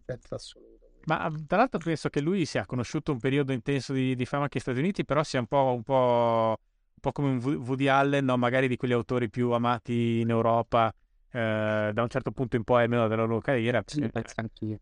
Anch'io, ma anche perché è uscito... È, è comunque un impresentabile, perché adesso dichiaratamente gay, repubblicano, eh, che comunque non si è schierato del tutto contro Trump, ma ha fatto un'analisi più complessa. Sì, sì. Ma da questo punto di vista anche il suo podcast è secondo me molto molto interessante. Sì, sì, cioè è uno che c'ha, c'ha e teniamo a bomba. Se c'hai un'opinione complessa e stratificata, eh, sai, McConnell diceva che il, il, medium è inevitabile che il medium eh, travisi il, il messaggio, quindi il medium è il messaggio. E secondo me i social non si possono prestare per il racconto narrativo di, di Ellis perché è troppo complesso. Eh, ma non si, può, non si, possono prestare neanche una conversazione come quella che, che, stiamo facendo noi adesso e il motivo per cui sto facendo il podcast è, è principalmente questo, nel senso che alla fine o rinunci alla comunicazione di alcuni temi oppure nella forma frasetta. Twitter non ne parliamo, disastro. Facebook pure, se può essere un po' più lungo, però poi bisogna vedere chi lo legge tutto, è sempre molto scivoloso. All'interno invece della conversazione a due o eventualmente poi post-Covid, quando probabilmente eh, il podcast si sposterà in studio massimo tre persone, ehm, secondo me puoi permetterti dei discorsi più complessi per il semplice fatto che la gente ti può guardare in faccia, tu guardi in faccia la persona che è dall'altra certo. e, e, e, e, non so, ridiventi un essere umano per quanto sempre mediato tecnologicamente. Eh sì, però sei, sei re- reincarnato, no? Sì. colpo c'è una presenza fisica e la presenza fisica conta. Però è una cosa su Twitter che io mi domando da sempre. Ma quando ci hanno detto massimo 140 caratteri, com'è che non abbiamo detto? È una cattiva idea. Sì, sì, sì. Cioè, era palese che il linguaggio sarebbe stato affiattito. Certo, io in realtà l'ho sempre, l'ho sempre pensato, però sì, e l'ho, usato, l'ho usato anch'io, ogni tanto lo uso ancora poco, però sì. Non so perché, ma poi non vedo quale dovrebbe essere... Ah, sai cosa? Era il periodo in cui anche famosi direttori di, di giornali dicevano che, che, tutto doveva essere corto, no? Doveva essere certo. breve, se no su internet non leggeva non, so se questa te l'ho mai raccontata, ma quando feci il pezzo su Grillo che raccontavi tu, che, che fu la prima cosa virale che, che, scrissi online in quel periodo in cui facevo cose virali, e il giorno prima, no, due o tre giorni prima, uh, un, collaboravo con, uno, con, un giornale che non voglio manco nominare, guarda che... E, e, e portai questo pezzo, era già una collaborazione molto faticosa, la più faticosa della mia vita. E giornale vicino ai tribuni del popolo, quindi puoi immaginare quale fosse. Ok. e, e, fa, no, 4.000 battute non le leggerà mai nessuno su internet. Uh, insomma, non, no, erano boh, forse 7.000, non erano 4.000. Più di 4.000 non le legge mai nessuno. Ho detto, sai cosa? Già mi avevano fatto girare i coglioni per molti motivi. Ho detto, sai, guarda, ciao, eh, il pezzo me lo tengo, non ti preoccupare. E Dopo tre giorni con i fu- fumi alla testa, in cui scrivo il pezzo di Grillo, che erano 28.000 mi sembra, lo metto su eh, sul mio blog eh, allora sconosciuto e fa 780.000 lettori unici alla fine, no? E questo perché? Perché alle volte si dicono delle cose solamente per il bisogno di dire, cioè perché le dicono tutti, capito? Allora quello era il momento. Interpretazione, nel senso non c'è avuto proprio il tempo di pensare. Tu guarda il caso del post, no? Il post tutto quello che negli ultimi anni ci hanno detto internet non si poteva fare. Pezzi lunghi, approfonditi, certo. non stanno sulla news, ti danno, magari arrivano due giorni di ritardo sulla news perché hanno voluto controllare le fonti, ma non è che il post sia perfetto. No, però è comunque è vero, è un, è un buon giornale. È, è giornalismo come uno pretenderebbe che fosse giornalismo e sta funzionando come ha funzionato il caso dell'internazionale. Nel momento in cui in edicola sembrava che dovessero vivere solo eh, le lifestyle magazine che vivevano della bolla delle pubblicità, l'internazionale è andato avanti per la strada sua tra abbonamenti e contenuti approfonditi. Le lifestyle magazine non ci stanno più, l'internazionale sta ancora lì. Certo. Eh, no, se... il lifestyle magazine è una cosa che io non ho mai capito. Perché io dovrei darti dei soldi per comprare uh, della pubblicità inter- intervallata da qualche articoletto? Perché non fregava a nessuno che tu gli dessi dei soldi. Io me la so, stavo, all'epoca stavo dentro XL e quindi quando XL chiuse mi seguì tutta la crisi e mi feci spiegare esattamente qual era la, la ragione della crisi, perché mi facevo, ma scusa, le tirature sono ancora alte, sì, ma il problema è questo. Noi dobbiamo tenere una tiratura da un milione di copie, perché la tiratura di un milione di copie ci garantisce che arrivano gli inserzionisti che dicono, se questo giornale c'è una diffusione di un milione di copie, vuol dire che un sacco di gente lo vede e quindi paghiamo i prezzi dell'inserzione. Ma XL si poteva permettere di regalare eh, tutti i mesi in qualche evento 100.000 copie, tipo a Lucca regalava 100.000 copie ogni, ogni ottobre, perché a loro di quello che vendevano in edicola non gliene fregava niente. La vendita in edicola era lo 0,1 del bilancio. Il bilancio era dato tutto dalle pubblicità. Nel momento in cui hanno tolto le pubblicità perché hanno detto non vanno certo. bene, le mettiamo tutte su internet, ecco lì che sono morti tutti. Cioè, nell'arco di una stagione, le lifestyle magazine hanno fatto non esistiamo più perché basava, ci basavamo su una bolla. Sì, sì, no, ma è, è chiaro il meccanismo, però al tempo stesso non, non vedo come potesse aver futuro, perché comunque, sai, anche quelle coppe che distribuisci gratis a qualcuno le deve prendere. Ma non so se tu hai mai visto una scena sul treno quando viaggi in una di quelle classi dove danno i giornali con la gente che rifiuta i giornali gratis. Assolutamente. Cioè, eh, guarda che quello è esemplificativo. Cioè, io, a me è capitato di vedere su un vagone eh, un, un, giornale. Cioè, senso, vagone pieno, eh, giornale dato gratis uno, perché tutti i dati non lo vogliono. Eh sì, ma perché poi nel pitch non serve mettere un'altra notizia, le leggi male sul cellulare. Sì, sì. Eh, però è, è, interessante anche perché poi per me è stata una roba del marketing, nel senso una volta per me le edicole erano dei templi. Tu uscivi di casa, camminavi per strada e ti fermavi alla prima edicola, chi c'aveva delle cose, poi andavi a vedere se la seconda era sfuggita qualcos'altro. E io sulle riviste, io ho preso tantissimo attraverso le riviste, anche quelle più, più generaliste come Chuck. Però Chuck, te lo leggevo, che avevo dieci anni, era il primo numero, cazzo, mi ha aperto un mondo. E Mucchio Selvaggio, Rumore, eh, Notturno, sono state tutte riviste con cui certe volte ero d'accordo, certe volte no, ma mi hanno creato un background culturale infinito. Erano fatte anche con più cure. Io, guarda, io poi sono cresciuto a Bolzano, quindi proprio ai limiti della civilizzazione e per me l'edicola era il posto dove potevano arrivare le notizie, non le notizie solo le news, ma proprio anche io compravo delle riviste impossibili, cioè, ma anche settoriali di cose che non, non, poi non ho mai fatto in vita mia, semplicemente mi interessava vedere come funzionava ma da ragazzo, ma, ma, ma anche da adolescente, ma leggevo una quantità di roba incredibile. E ti devo dire alle volte no, col discorso dei reportage, dei libri, eccetera, no? long form, letterari, bla bla bla, mi dicono, ah, ma eh, da dove, dove, ti ispiri? New York e faccio, no, guarda, la mia prima ispirazione in realtà quando ero ragazzo era AL. AL faceva delle interviste ai rapper americani di otto pagine, cioè delle cose non finivano mai. E, e, e mi ricordo che ce le studiavamo con i miei amici cioè in maniera religiosa, cioè un'intervista ci poteva durare un mese eh, perché ne sottolineavamo le, le, le frasi, capito? Cioè, eh. Poi L era proprio una rivista seria. C'era snob, certe volte c'era delle posizioni del cazzo. Sì, era molto snob. Però quando facevano le grandi interviste ai rapper americani erano belle, c'erano fatte bene. Eh, cazzo, però era quell'idea che ti dava che chi andava a fare le interviste eh, mo è tutto romanzato, però Almost Famous, quasi famosi di troppo, no? con il ragazzino che va per Rolling Stone a intervistare la band e la segue per un tour. Cazzo, quello, a me il giornalismo musicale di quel tipo boh, de- senza arrivare all'Ester Banks che è la meta definitiva, però il giornalismo americano di quel tipo era meraviglioso. Cioè, quando rileggi, che ne so, io sono, per esempio, io sono un patito dei videogiochi, quando leggo Edge, che è una rivista ultra snob, insopportabile, legatissima alla carta, le... però cazzo, legge Edge perlomeno ti dà degli spunti, ti dice ok, mi stai sfidando, sta cosa non la conosco, voglio andarla a conoscere lifestyle magazine de- degli anni 90 e 2000 erano carta straccia con un po' di pubblicità. Sì. No, ma oppure The, The, The Games Machine, mi ricordo. Uguale. Game Machine, io su Game Machine ho iniziato a giocare ai giochi da tavola perché Game Machine c'era una rubrica sui giochi da tavola e mi mandò praticamente a comprare dei giochi. E ho scoperto tantissime persone che adesso conosco che scrivono benissimo. Io penso che ne so, Matteo Bittanti filosofo che era dalla posta di Zap, poi fece tutta la strada perché oggi è un universitario di livello altissimo, accademico, che ragiona sulla filosofia dei videogame, le meccaniche dei videogame.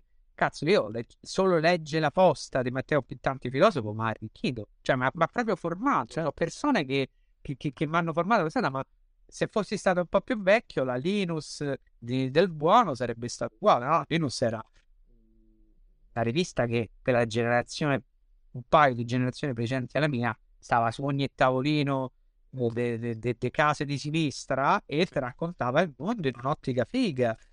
Beh, perché io da, da, bambino proprio avevo avuto 6, 7, massimo 8 anni e io non sono cresciuto in una famiglia di sinistra, neanche di destra, ma diciamo normale, dice moderata, e, e mi, e mi, andavo a comprare il cuore e non capivo, non capivo tre quarti delle robe che c'erano però mi sembrava però, divertente. Era cioè, eh, io cuore l'ho iniziato a comprare perché stavo in primo liceo e tra il giudizio universale e i nomi dei negozi brutti comunque qualcosa te, te orizzontali, no? Cioè qualcosa per te c'era. Beh sì, lì, er- lì, ero proprio piccolo, però mi ricordo che anche l'aspetto grafico, tutto questo casino, cioè, mi, mi, mi, affascinava proprio, capito? Certo. Poi certo, li, stu- li, studiavi con, uh, con, attenzione perché quello era il giornale, ti doveva durare e... Ma guarda, ma per dirti, anche invece molto dopo, io mi ricordo il primo anno di università, eh, che mi fumavo mille canne, mi ricordo io mi leggevo la, il giornale eh, Repubblica con l'inserto eh, di, dell'Emilia Romagna di Bologna, cioè io me lo leggevo da, dalla prima pagina fino alla, alla rapina a, a, Granarolo, capito, nella, il sequestro di mezzo grammo a, non so, al paesino di fianco, capito? Però credo che questo c'entri pure col fatto che poi alla fine con approcci diversi e tutto, noi siamo dei drogati di storie. Cioè, noi campiamo di storie, sia quelle che fruiamo che, che, quelle che scriviamo. Io lo dico sempre, no? Io dico, dico, sempre che da una parte mi stanno sul cazzo le storie, perché so... Eh, perché allontanano dal reale, no? Ti dico, sì, belle le storie, però non possiamo... Io odio la generazione attuale che vive di serie tv, che le serie tv sono la cosa più importante del mondo e che sono l'unico modo di mondo tutto. Cioè, so fighe le serie TV. So, io sono drogato di serie TV. Sì, le Però, ecco. Sì, però non le voglio prendere sul serio. Non voglio che siano la mia finestra sul mondo. La mia finestra sul mondo è la mia finestra. C'è una cosa che posso aprire e fuori c'è il mondo vero. Però, alla fine, le storie sono pure la cosa che mi affascinano di più. Cioè, io gli ho affidato la vita. Cioè, senza le storie io non porto a casa i soldi per, per arrivare a fine mese e senza le storie non saprei che fare certo. le cose. Quindi quello no. visti quotidiano.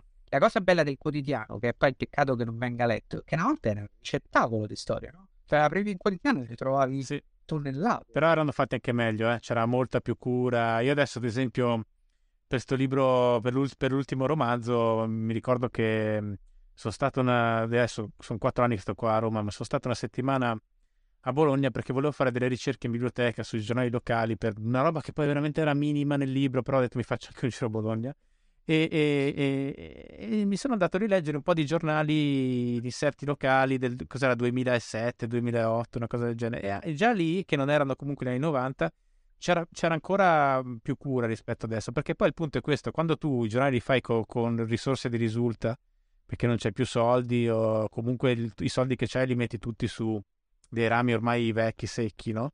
E, si vede, Beh, si vede e già sei poco appetibile perché esci il giorno dopo rispetto al telefono. e in più eh, l'hai fatta, l'hai messa assieme un po' no? così come, come, capita perché non, non, importa più molto a nessuno e quindi cioè di che stiamo parlando? Secondo me è un discorso, qui faccio veramente un discorso da vecchio, è, è un discorso però anche di rigore, nel senso le generazioni che ci hanno preceduto c'erano delle scuole di merda molto peggio in termini di come venivano trattati gli alunni, di, proprio i diritti umani degli alunni e compagnia, no? penso che ne so, a cuore il racconto dei maestri di cuore, tutto quello, ma queste sono molestie sui bambini, ma che siete pazzi? Sì, sì. Però quel tipo di rigore ti portava a avere delle figure professionali in certi ambiti che hanno un rispetto quasi istituzionale nei confronti della scrittura e della carta stampata, no? E quindi io mi ricordo redattori, che ne so, in Bonelli c'era Decio Canzio, che io non ci ho mai avuto a che fare, però era eh, perché è andato in pensione un paio d'anni prima che io c'entrassi, ma Decio Canzio e la Baitelli erano l'incubo di qualsiasi fumettista interno perché non solo erano molto bravi e molto competenti, ma erano anche rigorosi che se scrivevi una parola male, cioè scritta male proprio cose, erano cazzi tuoi. Io oggi le cose che sono stracolme dei rifusi, perché tanto so che dei rifusi non gliene frega a cazzo a nessuno e poi ci sarà un, un redattore che prende i miei rifusi e sistema, quindi guarda, faccio sì, l'italiano è giusto. Qui ho scritto no, anche perché spesso quello che i, i nazi grammar non capiscono è che elementi, diciamo, creative che con un emisfero del cervello creativo più attivo dell'altro fanno anche un po' fatica a vedere refusi. Sì, io non li vedo proprio. Cioè, non è che non sappiamo l'italiano, è che semplicemente eh, um, la, la, facciamo questo mestiere perché abbiamo il cervello fatto in una maniera un po' diversa. No, io da pure... Rispetto al Nazi Grammar, non rispetto a tutti ovviamente, ma rispetto a quello che vede eh, lo, lo, spazio in più a, a, un chilometro e mezzo. Eh, ecco. Eh, per carità, secondo me sì, io lo assumerei volentieri. No, ma va benissimo, sto solo dicendo che c'è una differenza proprio genetica, capito? Non è una questione di cattiva qua... Eh, e neanche di superiorità, è semplicemente che ognuno deve saper fare quello che sa fare. E io l- lo spazio in più eh, posso rileggere una cosa 70.000 volte, ma se non me lo segnala Word, che adesso, sì. adesso ho cominciato a segnalarli, eh, prima, prima non lo vedevo. Sì, non avevo, non avevo tanto filo. Calcola io sul contratto di, di cui sono il curatore ho detto curo tutto, curo l'italiano, curo le storie, faccio tutto, ma non guarderò mai i rifusi perché non li vedo. Cioè neanche sai gli esperti mentre, mentre raccontano la tecnica, leggi le cose al contrario e se le leggi al contrario non, non essendo più legata al senso della frase, vedi la singola parola e basta. Li vedi io neanche così. Cioè, le faccio, oh, va tutto bene. sì, no, può, un po' aiuta a leggere da voce alta, ma il punto è che se tu quella, quella frase è un parto del tuo cervello e tu l'hai ancora prima o mentre la scrivevi l'hai vissuta nel tuo cervello, cioè rimane se... L'anticipo, l'anticipo. Esatto, esatto. E quindi è, è molto difficile da quel punto di vista. Eh, però ecco, basta saperlo così non, non, ci odiate, non ci discriminate. Poi comunque ci stanno dei redattori redazionali che dovrebbero fare quello. Sì, esatto. Esatto, ma comunque che, che mondo che era effettivamente... C'era anche un discorso di... Um, quasi mono... no, monopolio no, perché parlavamo appunto di quante voci, quante riviste c'erano. Io per dirti leggevo American Super Basket pure, mo apro il sito di Sky o ESPN e vedo, mi guardo le, o YouTube gli highlights del giorno prima, una volta, una volta al mese o ogni due settimane sapevi i risultati delle partite dell'NBA, capito? Mo stiamo, anche stiamo parlando di cento anni fa, ma non è... Tu comunque... eh, esatto. E... Ehm, tu hai a che fare eh, oggi ancora con, invece con uno dei grandissimi di quell'epoca d'oro dell'editoria che è Sclavi, no? Sì, sì, sì, oddio, poi per, ho a che fare con Tiziano per quanto si possa avere che fare con Tiziano, ci davamo Salinger e siamo lì. Poi Tiziano se lo riesce a vedere tre volte l'anno eh, è già un risultatone. Lo senti, a seconda del periodo di Tiziano c'è una corrispondenza più o meno intensa, poi ci sono stati periodi ancora più presenti in cui poi è anche tornato parecchio a scrivere e periodi in cui invece è meno presente. Eh, però sì, è una persona chiaramente complicata con cui lavorare perché è Tiziano Sclavi, fa parte tutto della mitologia sclaviana, no? Del resto è pure uno che eh, il primo romanzo gliel'ha revisionato Italo Calvino, eh, è uno che a un certo momento è stato indicato come il più grande scrittore vivente italiano, poi Tiziano no, ci ha avuto un modo non felicissimo per lui eh, di confrontarsi col mercato italiano perché dopo non è successo niente che doveva essere grande fenomeno editoriale. In realtà le cose non sono andate come sperato Tiziano ci ha venuto un rifiuto lunghissimo nei confronti della scrittura e nei confronti della forma romanza addirittura ha ricomprato i diritti dei suoi romanzi ha bruciato le, le rimanenze non permette a nessuno di ristamparli quindi stiamo a parlare di uno che l'ha anche trasceso Salinger no? che ha una da una parte il desiderio di sparire, dall'altra però il piacere di esistere ancora e quindi di essere ricordato. Però i romanzi di Tiziano sono delle pagine importanti della letteratura italiana, nel senso l'etichetta delle camicie, non è successo niente, secondo me sono romanzi molto importanti del periodo e che hanno segnato tanto. Non credo che esisterebbe la gioventù cannibale senza romanzi di Tiziano. E tu, diciamo, cosa senti? Hai imparato qualcosa le tre volte l'anno che lo vedi? O... Beh, io ho imparato tanto leggendo le cose di Tiziano, perché Tiziano ha un'abilità di essere bravissimo a creare delle regole e ugualmente un'abilità infinita a buttarle via. Nel senso, nel momento in cui una regola data eh, diventa di impaccio per quello che poi è la sua finalità principale, che è il tono emotivo, li prende quella regola le butta. Se prendiamo il primo numero di Dylan Dog, il primo numero di Dylan Dog c'è una narrazione velocissima, non c'è manco una mezza didascalia, e poi del tutto incoerentemente c'è una sequenza al centro dell'album, una serie di didascalie di pensiero che da purista di ho deciso uno stile e lo applicherò per tutta la storia non farei mai, ma che invece è perfettamente funzionale per quella che è la finalità di Tiziano. Nel senso, è uno scrittore che ha Intanto va ben senso della frase raro, specie nel rendere eh, un dialogo realistico, vero, con suoni e le pause, le parole inventate, smozzicate, e che poi ha una capacità rarissima di tradire sempre se stesso in funzione del suo scopo. Quindi la forma è importantissima, ma la butta via nel momento in cui il risultato emozionale eh, lo può ottenere solo tradendola. E non è una cosa... De- No, certo. Da, da tutti, no? Perché conosco scrittori bravissimi che però hanno così eh, dogmatico rispetto per lo stile che hanno scelto che non sarebbero capaci di mandarlo a fanculo per, per dire no, la, qui la storia c'ha bisogno di qualcos'altro. Quindi quello è stato un insegnamento importante. E poi altro insegnamento importante è che devi credere molto nelle storie che scrivi se scrivi un personaggio come Dylan e che quindi se non c'hai qualcosa di tuo da raccontare attraverso Dylan è meglio che non racconti niente. Quindi continuo a cercare di scrivere storie di Dylan Dog solo quando penso di averci qualcosa da dire e eh, le poche che ho scritto con senza non mi piacciono molto. Per esempio, adesso non c'ho niente da dire su Dina e non lo sto scrivendo, sto facendo altro.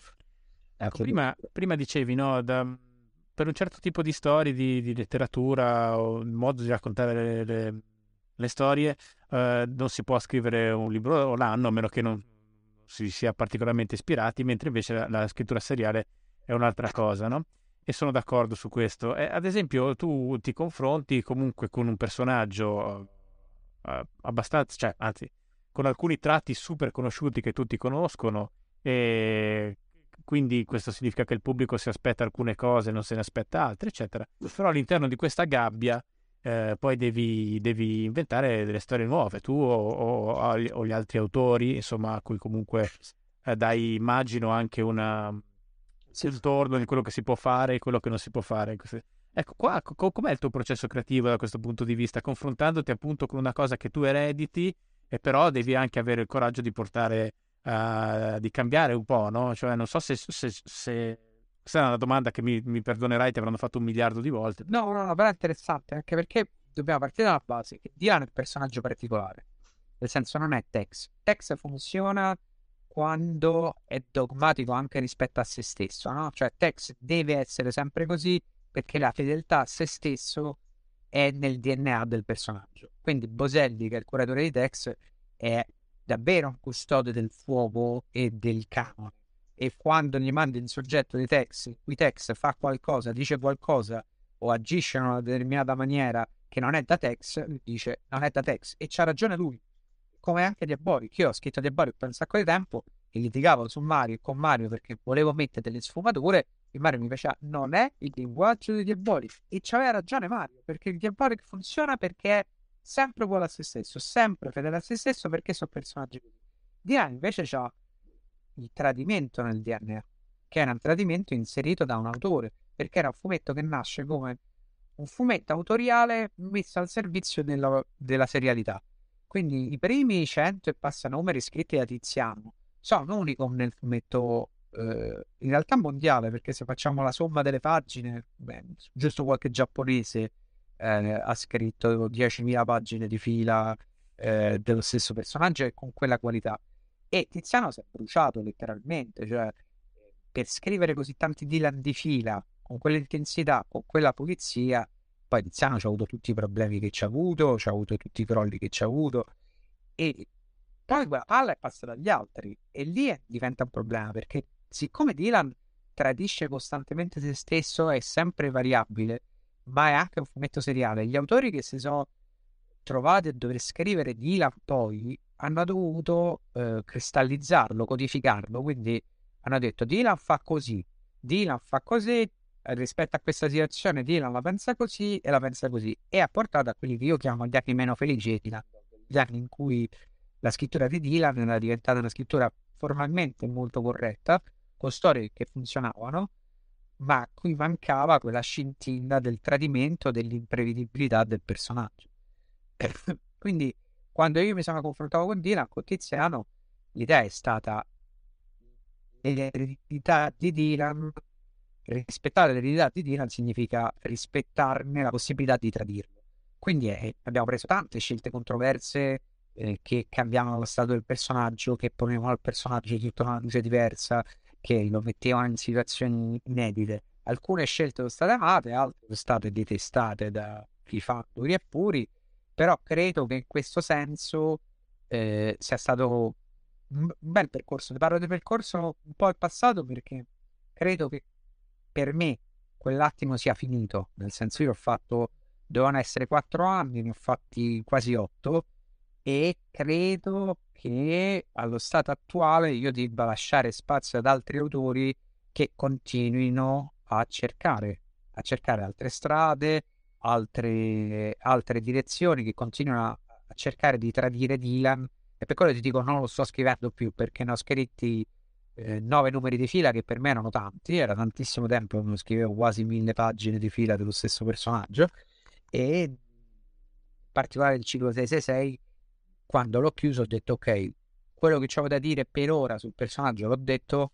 Eh, non ho altro in questo momento, quello che posso fare mi metto al servizio di quegli altri che lo scriveranno. Quindi ho intensificato la mia attività di curatore, seguo ancora più da vicino eh, gli autori che, che, si confrontano con la scrittura, abbiamo aggiunto un ulteriore passaggio nella valutazione dei soggetti, quindi io spero di trovare il prossimo grande autore di Dylan, ma soprattutto spero di trovare il prossimo grande traditore di Dylan, cioè il prossimo che, che, che saprà interpretare quell'idea di Tiziano, per esempio Alessandro Bilotta, in questo senso secondo me è un erede meraviglioso di Tiziano. Ma eh, senti, alla fine negli anni comunque la storia, il personaggio, uh, la, sua backstory è diventata molto complessa, cioè, e, e lì com- come, come la, la, gestite? Cioè, nel senso... No, l'ho, l'ho, l'ho piallata, l'ho distrutto. Ho distrutto l'universo di Dylan e l'ho riscritto da capo. A proposito dei tradimenti, ciclo 390. Ciclo ah no, eh, ho visto, ma quindi adesso c'è diciamo una delle regole che valgono per un ciclo e poi il ciclo dopo c'erano delle altre regole. No, no, no. Le, le regole sono quelle date dal ciclo 666, cioè la nuova continuity stabilita nel ciclo 666 che è un anno 1 o il corrispettivo di un Man of Steel di John Byrne sono una nuova continuity. Quindi Dylan tra, tra, quando ha lasciato la polizia e quando apre l'attività del teatro dell'incubo è stato un pecchino, quindi ha integrato gli elementi della morte e dell'amore al suo interno. Il rapporto con Block si è semplificato, è stato trasformato in una maniera un po' più lineare il rapporto con Sabanas e questo vale fino a che il prossimo autore, curatore, non decida che non vale più, perché il bello di Dylan Dog, e questa secondo me è stata una delle più grandi intuizioni di Tiziano, è che a un certo punto, intorno ai 50 numeri, Tiziano si rende conto che eh, Dylan ha due grossi limiti. Il primo limite è che tante storie si contraddicono perché alcune storie finiscono in maniera assurda, in una storia di Lappiane viene spiritato, nell'altra muore. E, e, quindi come fai a far coesistere un'idea di personaggio seriale, personaggio che un mese magari muore? E in una storia specifica che è storia di nessuno ti dice che non c'è un Dylan, ce ne sta uno per ogni storia di Dylan che viene raccontata. Quindi... Era un multiverso. Sì, sì, è il concetto di multiverso anticipato tantissimo e che quindi Dylan è un fiocco di neve. Noi ogni mese scopriamo un Dylan che magari ha i suoi primi giorni di lavoro. Oggi come oggi quel concetto bellissimo, però non funzionava più perché il pubblico purtroppo, anche perché educato da decenni di continuity e quindi il concetto di continuity è diventato nella cultura di massa grazie ai film della Marvel, non lo capisce un personaggio che il mese, mese muore, il mese dopo è di nuovo lì quindi l'idea è stata, ok, semplifichiamo, diamo una continuity precisa e poi torniamo all'idea che a un certo punto quella continuity può essere cancellata, riscritta, reinventata. E io spero che il prossimo curatore si diverta a smontare quello che ho fatto io per creare qualcosa di suo. Sì, e questa è anche una cosa che volevo chiederti, è che com'è cambiata secondo te la sensibilità del pubblico rispetto appunto a un personaggio come, come Dylan Dog nel tempo? cioè come anche altri, gli altri prodotti culturali, il clima culturale di un tempo eh, hanno un effetto su, su, come poi un personaggio che invece attraversa varie epoche eh, viene recitato. Ma io ne sono trovato tanto perché Diane è diventato un fenomeno che è diverso da un successo. Fenomeno vuol dire che te lo compra gente che mai si sarebbe avvicinata a un fumetto. Zero calcare è un fenomeno. Dylan è stato un fenomeno, Gibi è un successo. Adesso glielo diciamo, ecco. Abbiamo solo questa clip.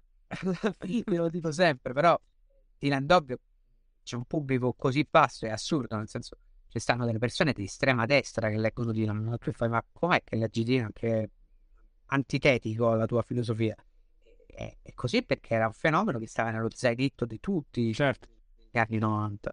E, però Dylan è diventato un fenomeno perché ha intercettato il tempo, lo ha, ci ha avuto la fortuna di anticiparlo di un attimo e quindi mentre gli anni 80 andavano a finire e poi ci sarebbe stato il grande rifiuto dell'edonismo degli anni Ottanta. Dylan era già lì a rifiutare gli anni Ottanta l'edonismo, l'upismo, il recanismo. Quando arriva Clinton e tutta l'austerity, quindi i primi vagiti del politicamente corretto e tutto, Dylan è già insediato, ha già preso posto. E quindi quando arriva quel, quella fase, quella stagione, Dylan è l'incarnazione. E poi questa cosa la perde un po' perché quando non è più Tiziano a scriverlo, il fatto di dover seguire dei codici, tanti sceneggiatori lo trasformano un po' in un cretino. No?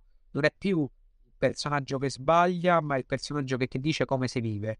E Dylan non era così. Sì, beh, sai, lì però adesso io non so, ma eh, è difficile mantenere la componente che, che, che descrivevi prima di, di, di innovatività, di, di, capacità di uscire dagli schemi, che tra l'altro era molto interessante quello che dicevi uh, su, sulla scrittura di sclavi, perché poi um, no, c'è un proliferare uh, appunto di scuole di scrittura, di gente che dà insegnamenti vari, eccetera. E secondo me, come cosa, se fatta bene, può anche avere un senso. In passato mi è capitato anche di fare un'esperienza in questo senso, uh, eh, però um, poi la cosa importante da capire, secondo me, è che una volta introiettate eh, le, eh, le, le, regole strutturali, eccetera, i trucchi del mestiere, eh, bisogna, cioè veramente si diventa forse degli autori quando si ha la capacità, l'occorrenza di sovvertirle, no? Il che non significa che bisogna per forza farlo, ma che bisogna sviluppare quella sensibilità che ti permette di farlo quando, quando lo ritieni necessario. Beh, io dico sempre, no, secondo me, Storia di McKee è un libro molto importante per la struttura a teatri che qualsiasi sceneggiatore dovrebbe leggere, ma poi dovrebbero anche essere capaci di tradirlo e di, di non è un dogma, non è la Bibbia, è una via importante perché mi aiuta a teorizzare determinate cose, a capire una struttura, ma poi devo pure capire che non esiste solo la struttura interattiva americana. In questo senso era meraviglioso il ladro d'orchidee di Kaufman, no? che parte proprio da lì, da, dal mettere in discussione la, la struttura. L'ho rivisto di recente, dove ti mi era piaciuto di più la prima volta che l'avevo visto tanti anni fa. Tu, quando è, quando è l'ultima volta che l'hai visto? Eh, un po' d'anni fa, però mi succede sempre con Kaufman.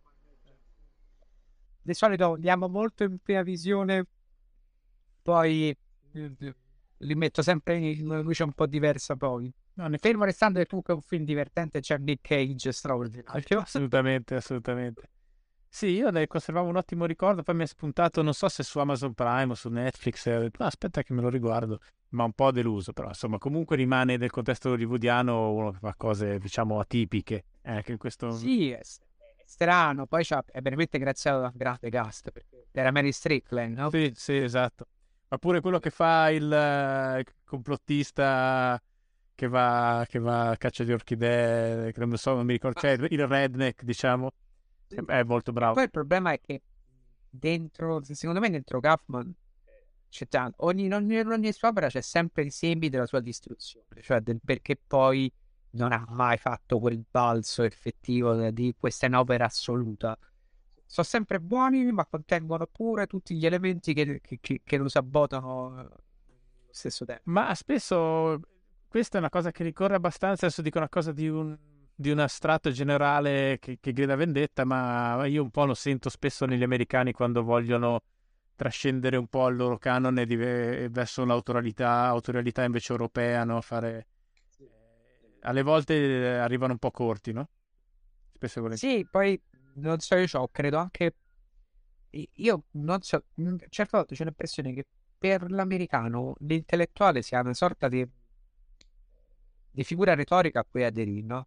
Cioè, eh, mi, mi, mi, fa strano che, che, che, che Kaufman sia così intellettuale, così, così eh, sovrapponibile a tutti gli stereotipi che abbiamo sul cerebrale, un po' complesso, un po' strambo, un po' difficile. È, è buffo, è una carta carbone, cioè una cosa che mi diventa, che ne so, eh, a proposito dei personaggi controversi, De Polanski, che è sicuramente stato un intellettuale altissimo, era sempre la capacità pure di tradirsi De Polanski, di fare un certo. film in un verso e poi di fare una commedia scollacciata, divertente come Armura al primo morso, o se prendiamo...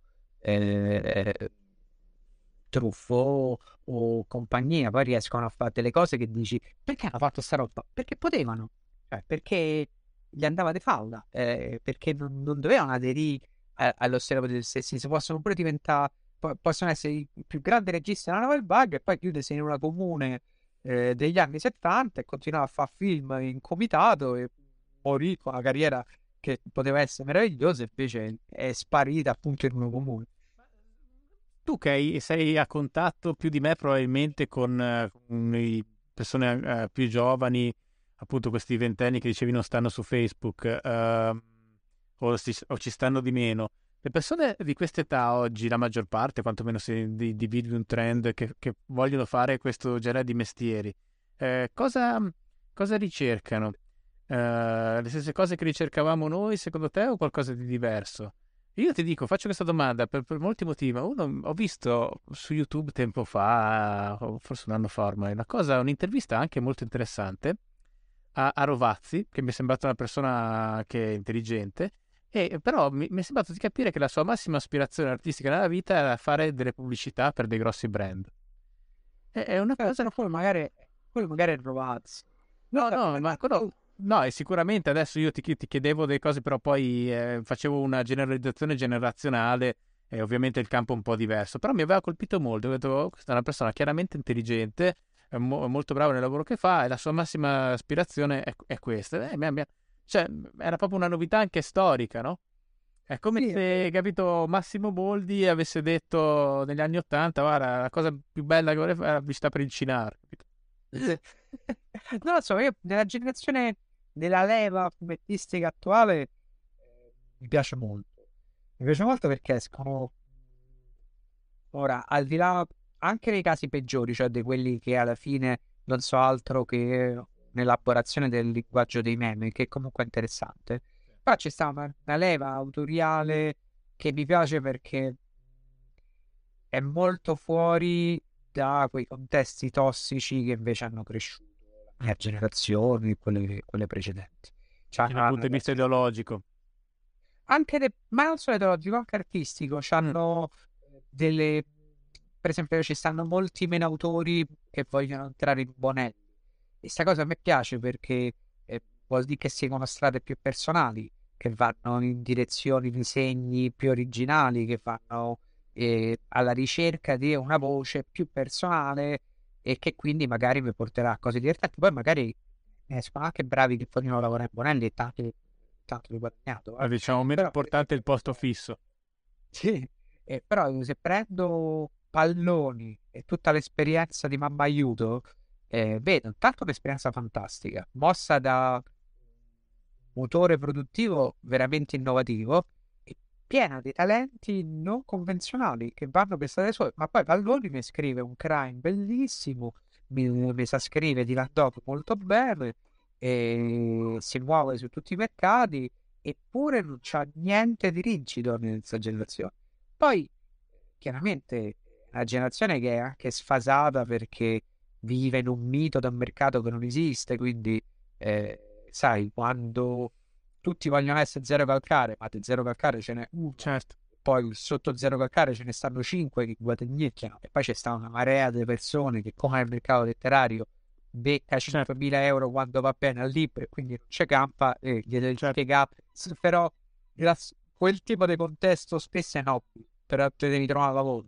Cioè, devi trovare qualcos'altro poi per campacce, perché se te prendi la, la royalty libro di 100 pagine, media e testolina royalty alta, in realtà famo 3.000 euro, 100 pagine, ci metti, famo poco, 7 mesi, 3.000 euro, 7 mesi, sono no, so, so fame. Certo, ovvio, ovvio. 3.000 euro poi immagino lordi per quanto diritti siano stati, siano stati bene, insomma, relativamente sì, bene. Comunque, um, è un'azione che ha quel mito del fumetto da libreria eh, che po' difficile, cioè un po' difficile, un po', un po', complicato. Poi è una generazione molto suscettibile a un certo tipo di richiami, quindi richiamo di Instagram, richiamo della de, popolarità social che poi può portare fino a fare le campagne pubblicitarie per Gucci o compagnia.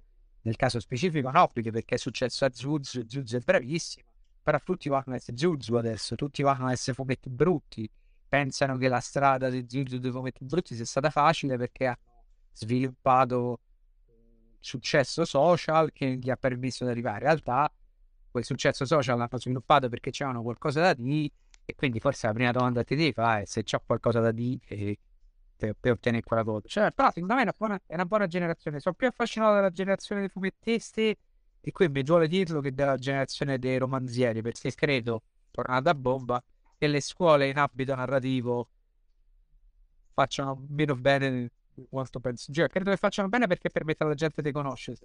Però non mi piacciono moltissimo le voci un po' standardizzate che escono dalle scuole di scrittura italiane. Ma sai che non... sì, allora, questo è molto probabile. Eh, non, non, credo che però sia il fattore principale. Cioè, mm, credo che ci sia proprio. Allora, innanzitutto è sempre stato uno, uno sport. Eh borghese la scrittura, ma lo è diventato in una maniera smaccata. E questo eh, secondo me... Gra- grazie, l'hai detto meglio di come volevo dirlo io, perché poi le scuole comprendono pure che solo da alcune persone possono frequentare quelle scuole. Eh, capito. E, e, e il fatto che appunto molte persone non, non, si aspettano neanche poi alla fine di guadagnarci perché il... Eh, diciamo una ricompensa di immagine sociale che poi verso chi non mi è chiaro, ma comunque eh, che ancora, ancora ritengono eh, sia importante, questo, questo, secondo me è una distorsione eh, abbastanza importante del panorama, perché poi gente magari sveglia con del potenziale va a fare altro, perché è semplicemente insostenibile fare questo, a meno che non sei bravo, ostinato e anche fortunato, perché servono tutte e tre le cose. Oh, sì, però ricco è, è, uno può essere bravo e ricco, però diciamo un'altra categoria ancora. Io adesso stavo parlando di quelli che vivono ah, nel, sì, sì. con il bisogno di lavorare eh, e, perché, e poi, ad esempio, io una cosa che non ho mai capito è tutta una serie di gerarchie di, di priorità, no? Cioè, come può essere più importante scrivere per uh, la, cioè la, la, rivistina online che paga 50 euro piuttosto che fare qualcosa che ti permette di campare, magari anche con la scrittura, magari che, non, non, che nessuno nei circolini conoscerà mai, però nel frattempo, capito, ti paghi l'affitto e anche qualcosa in più e riesci a vivere dignitosamente. Cioè, nel senso, c'è anche proprio, non è solo una questione di contingenza economica, è anche che a molte persone non interessa neanche sviluppare un'economia sostenibile all'interno di questo settore, no? No, perché guarda, sfondi la porta aperta, nel senso ho vissuto parecchi anni a Torino nell'ultimo tempo, quindi sai, Torino finisci questa culla di, di persone che te le guardi e fai, ok, hai pubblicato per Enaudi, bravo, un libro in dieci anni, quando vai al Salone del Libro di Torino sei portato in palma di mano, però... Cioè, c'è proprio poi una mancanza, una mancanza di... Perché per il discorso delle possibilità che ti facevo prima, no? Cioè, eh, per me, ad esempio, anche la questione del blog, io quando lo iniziai, è una cosa di cui ormai non parlo più perché è un po', per, un po nel passato per me, ma lo iniziai in una maniera un po' strategica perché collaboravo per un giornale che mi pagava molto poco, locale, non fighetto, era un dorso del Corriere della Sera. Nel frattempo organizzavo feste, facevo cose o anche dei lavori meno fighi, però diciamo lavoravo e però pensavo, cazzo, non sarebbe male no, riuscire a, a, campare scrivendo. E quella mi sembrava una, una strategia possibile per far, cominciare a farmi trattare come un essere umano dai giornali, no? E... Sì, sì, ma io, io penso che, che noi viviamo una magia, no? parole e disegni diventano possibilità di sussistenza. Per me è magia. Cioè, per me il fatto che io scriva e guadagni, ci compri cose, è, è, è, una roba meravigliosa. E è, è stato il mio primo motore, no? Di voglio fare la cosa che mi riesce meglio, che amo di più, e voglio vivere di questo. E penso che, che quello sia una, una cosa che accomuna gran parte dei grandi scrittori che conosco, gli scrittori che amo, cioè che è una necessità e la trasformazione di quello che mi serve per campare e quello che faccio che se si uniscono e diventano comuni. Il fatto che tu hai fatto una scelta strategica per arrivare a campare di scrittura, non dei romanzi necessariamente, ma a campare di scrittura. No, ma aspetta, io all'inizio non è che pensavo, ma faccio questo tac tac in automatico. Ho detto, ma sicuramente questa è una cosa che chissà, magari qualcuno legge, capito? Non so come dirti, però uh, c'è sempre nel, nel, mio lavoro, come credo nella mia vita, questa volontà di confrontarsi un po' con la realtà. Allora, il problema dei, dei, della, della, classe dei mantenuti eh, artistici è che mh, poi puoi trovare il, quello, l'esploratore, capito, che magari usa il fatto che di poterselo permettere per fare il giro del mondo e magari è anche interessante, no? E invece trovi quello che si piega, che si chiude nel suo mini mondo, non vede mai nulla, che non sia l'amico nella sua stessa condizione. E, e questo poi si vede nelle opere, però. Capito? Eh sì, sì, si vede nelle opere, si vede nella periodicità de- delle opere, nel senso, nel- nella rilevanza, nel significato. Io non lo so, prima dicevi i libri che reggono il tempo generalmente sono più belli perché hanno appunto retto il tempo. E un po' è vero, se poi vai a vedere le biografie degli scrittori che hanno retto il tempo, sono biografie interessanti. È, è molto difficile trovare scrittori che ci hanno avuto veramente delle biografie eh, non significative in qualche misura. Non so, è significativa anche la biografia di Salgari che è sempre stato chiuso a casa tua Se ce n'è... col, col- col- col desiderio di uscire, no, perché quel desiderio di uscire lo trasforma in significato e ti racconta il perché della morte e di tutto il resto, e poi anche il perché della vita e del racconto. Sì, Però è... Adesso scusami, devo fare una specificazione perché poi sembra che il discorso sia complessivamente scorretto, ma non scorretto dal punto di vista politico, ma proprio oggettivo. Cioè, nel mondo letterario eh, una grande parte ha sempre avuto persone storicamente, una volta erano solo loro quelli che scrivevano, a parte Balzac, che comunque anche lui non era eh, che spendeva troppo, però comunque. Ehm, no, però il punto è usare che uno abbia delle potenzialità eh, o, no, o no dal punto di vista di sicurezza, eccetera, è la quantità di curiosità e di, e di interazione col mondo che ci mette nella sua vita come nella sua arte, capito? Cioè, è non, uh, se uno ha delle fortune, comunque non le usi eh, se, vuole fare questo mestiere per stare, capito, al- a- solo alla- a bere le birrette con i suoi amici e dire quanto siamo interessanti, quanto siamo intelligenti noi. Eh, ma infatti quello- per quello ti dicevo vite interessanti, non vite difficili necessariamente, ma vite interessanti, Sì. le persone che si sono interessate al mondo, a guardare il mondo. Non è che devi essere per forza Hemingway, che devi vivere per scrivere, quindi se non vado a fare una corrida non posso scrivere un romanzo. Però devi averci perlomeno la curiosità di vederla quella corrida. Cioè, devi, devi averci la curiosità di guardare la gente per strada. de- eh, sai, Monicelli quando diceva perché non ci stanno più grandi registi, perché i registi non prendono più i mezzi. Sì, sì, È, è- è così, cioè, guardare le cose, guardare un po' fuori dalla bolla. Invece ogni tanto ho l'impressione che determinati contesti, eh, salottini, determinate scuole non facciano altro che generare una bolla autoriferita e che, che Però si sai- dia un po' lì. Non tutte, eh, No, non tutte, no, ma ci sono, ci sono diversi autori interessanti anche in Italia, anche diciamo nelle nuove generazioni, eh, non un numero infinito, però ci sono è... Però sai cosa? È anche uno dei meccanismi che si, cre- che si creano quando le- la letteratura in questo caso esce un po' dalle dinamiche della vita normale, media, cioè nel senso eh, ormai le grandi storie sono deputate sono deputate alla, alla TV, alle, alle serie TV che sono migliorate molto di qualità negli anni, anche se ce ne sono anche tante che non sono niente di che, però insomma c'è, c'è moltissima offerta anche buona, che sicuramente più di quanto non ce ne fosse prima, e quindi anche un po' la funzione del romanzo, un po' mh, oggi coperta da, da questo genere di, di narrazione, e ti rimangono o i, i libri che diventano famosi per qualche motivo perché hanno vinto un premio, eccetera, oppure quelli di cui parlavi prima, che magari Uh, vengono discussi nei tre metri circoletti, poi vai a vedere quanto hanno venduto, hanno venduto 300 copie. Ma, Eh, c'ho- ma veramente prima hai 300 copie. fatto, prima hai fatto un discorso su quante persone hanno letto il tuo primo post virale, eh, se- 750.000 lettori unici, e poi penso a determinati casi letterari di cui ho la sfortuna di saper venduto vero, perché vedi i dati di Nielsen e compagnia, e fai, ma se ho raggiunto quando va bene 3.000 copie, a chi ho parlato? Sì, sì, questo... Mi raggiunto. Eh, boh, poi sai chi era Leopardi che diceva che scriveva per un solo lettore.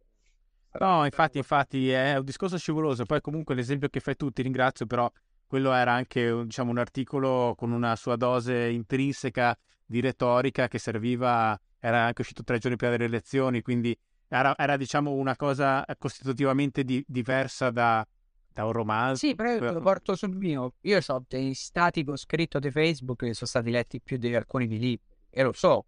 e te lo guardi e fai, boh, forse, forse c'è qualcosa di sbagliato non lo so. Eh, no, guarda, ne parlavo con, tra l'altro con uno, uno, uno, scrittore giovane, insomma, giovane per l'Italia, insomma, secondo me è bravo, che, che è Francesco Targhetta, l'altro giorno, e mi diceva di un suo ex alunno, che lui fa l'insegnante, molto dotato, molto bravo a scrivere, che però dice, ma forse, lui mi ha detto, dopo l'università non so se scriverò mai più, perché non mi sembra un'attività rilevante.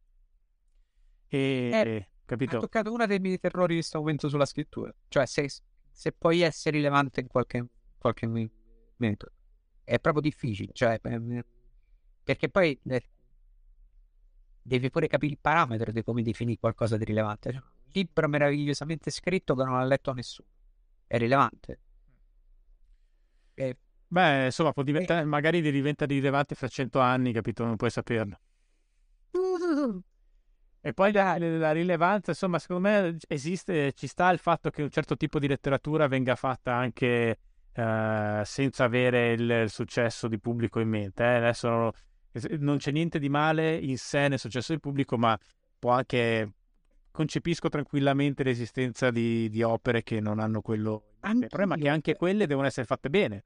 Cioè, eh, no, no, non, però, basta, non, basta, avere pubblico per essere bu- bravi, capito? Alle volte non hai il pubblico so, perché non sei bravo.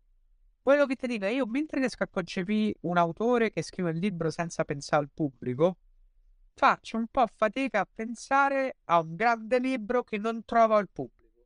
Cioè, io sono convinto che la grande letteratura alla fine il pubblico lo trova sempre. Non, non, non riesco a pensare che il mondo è pieno di libri meravigliosi che non ha letto nessuno. Io credo che i libri significativi, e che sono tanti, proprio tanti, eh, alla fine un pubblico lo hanno trovato. E quindi mi chiedo, boh, eh, forse stampiamo troppo, scriviamo troppo. Quello, troppo. quello non c'è dubbio. Uno potrebbe dire, beh, cominciamo da voi e sì, eh, potrebbe essere. sì, sì, sì. Per carità. Io, prima ho posto la domanda me stesso. Certo. No, vabbè, sì. Eh... Però d'altro canto prendi, non so, Thomas Bernard, lo leggi adesso e rimane grande letteratura e dici ma questo quanto pot- potrà aver mai venduto nella sua storia? Certo, continu- nel, nel tempo vende, però non credo che sia mai stato un best seller, capisci quello che voglio dire? Lo so, Magari invece libri con... Sì, lo conosco perché anche però la testimonianza di un'altra epoca dove anche la diffusione della cultura aveva dei codici un po' diversi, era molto più in mano. Ok, però, però ricordate sempre che tu sei un italiano che sta dall'altra parte del mondo e lo conosce. È come Carver. Quanto avrà venduto Carver? No, no, per carità, per carità. Eh, eh, sì, secondo me questo è molto vero con, con tutto quello che... Eh, contiene delle storie.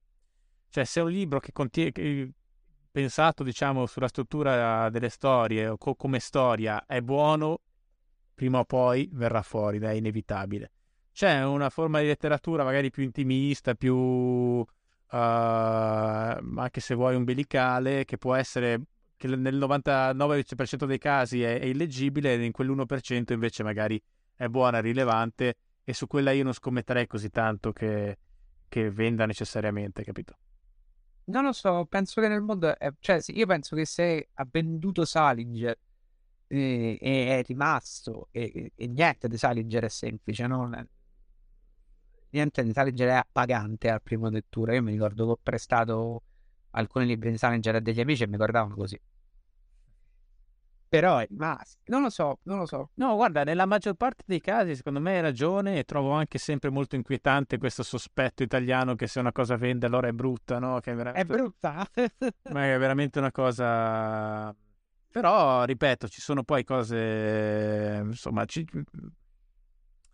Dipende, dipende cosa si vuole fare. Ci sono diversi tipi di, di letteratura, diversi modi di raccontare storie, eccetera. Alcuni uh, quando sono fatti bene è più facile che incontrino il pubblico rispetto, rispetto ad sì, altri. Sì, sì, sì. Però certo. Cioè, siamo entrati in un percorso comunque complicatissimo. Se, eh, no, infatti è complicatissimo, molto scivoloso, e, ma non per le reazioni, ma perché proprio ci terrei a dire personalmente delle cose che, che, che siano abbastanza precise. Quindi. Però ecco, su una cosa io direi che possiamo concordare. Uh, vendere poco in sé non significa che sei bravo. No, assolutamente. Quest'uomo è purtroppo vendere Sì, esattamente. Va bene, questo... aggiungo, è meglio vendere tanto. Che so perché l'affermazione eversiva in questo momento. Esatto. Però è meglio vendere tanto. Ti sei giocato un sacco Anche di... perché a me la questione del vendere tanto non è perché mi piacciono i soldi, è che mi piace la libertà che ti dà il vendere tanto. Infatti, ecco, scusami, questo era poi un, una cosa che volevo aggiungere al discorso di prima rispetto all'attitudine e alla curiosità. Una cosa che uno scopre eh, diventando adulto, lavorando e guadagnando dei soldini è che i soldi sono interessanti non in quanto, ho capito, bieca speculazione capitalista col, col, come si chiama, col cappello che nessuno poi tra l'altro ha più, eh, ma perché ti permettono di fare delle esperienze che ti accrescono anche come artista, come persona, prima che come artista, no? E quello è il rischio no? di, di, chiudersi in una via autoreferenziale di ultra minoritaria, è che poi dopo tutta la vita vedi le stesse cose e sei l'equivalente culturale del, dell'ultra provinciale, che da quando è nato a quando è morto ha visto sempre le stesse cose tutta la vita e, e tu diventi quella cosa lì, magari a Roma, o Milano, o New York, però l'equ- l'equivalente culturale di quella cosa là. Perché? Perché... Sì, ti aggiungo una cosa che secondo me è fondamentale. Un successo e quindi dipendenza economica amplia la tua possibilità di scelta. Ti permette di... Tra l'altro. Tra l'altro. Quindi ti permette di no, sta cosa non la voglio fare, sì, sta cosa la voglio fare. E è fondamentale perché quando sei costretto a scrivere certo. eh, cose alimentari e sei costretto a scrivere cose alimentari. Cioè io avrei voluto vedere un Howard libero dal peso economico di dover scrivere una storia di Conan a settimana. Cioè, o un Dash Emmett o che, che, si crede, che, che, era convinto di essere più grande di, di Miller ed Hemingway che però non ha pot- mai potuto mettersi a scrivere il suo romanzo perché doveva scrivere eh, le cose per campare. Certo. Eh, le avrei voluti vedere al, con la libertà di poter scrivere davvero quello che volevano. Quindi vorrei che tutti i scrittori bravi vendessero tanto. Cioè, però è anche vero che alle volte, eh, diciamo, avere bisogno di dover fare determinate cose ti porta a confrontarti con delle situazioni che ti possono accrescere, no?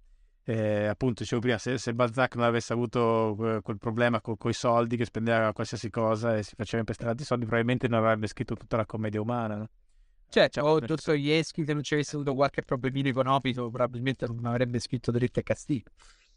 Però sì, no, quindi comunque come la metti metti, secondo me l'importante, ripeto, eh, a costo di, di, diventare ripetitivo è non, non, chiudersi dentro dei recinti che alla fine di, che nessuno ti richiede poi.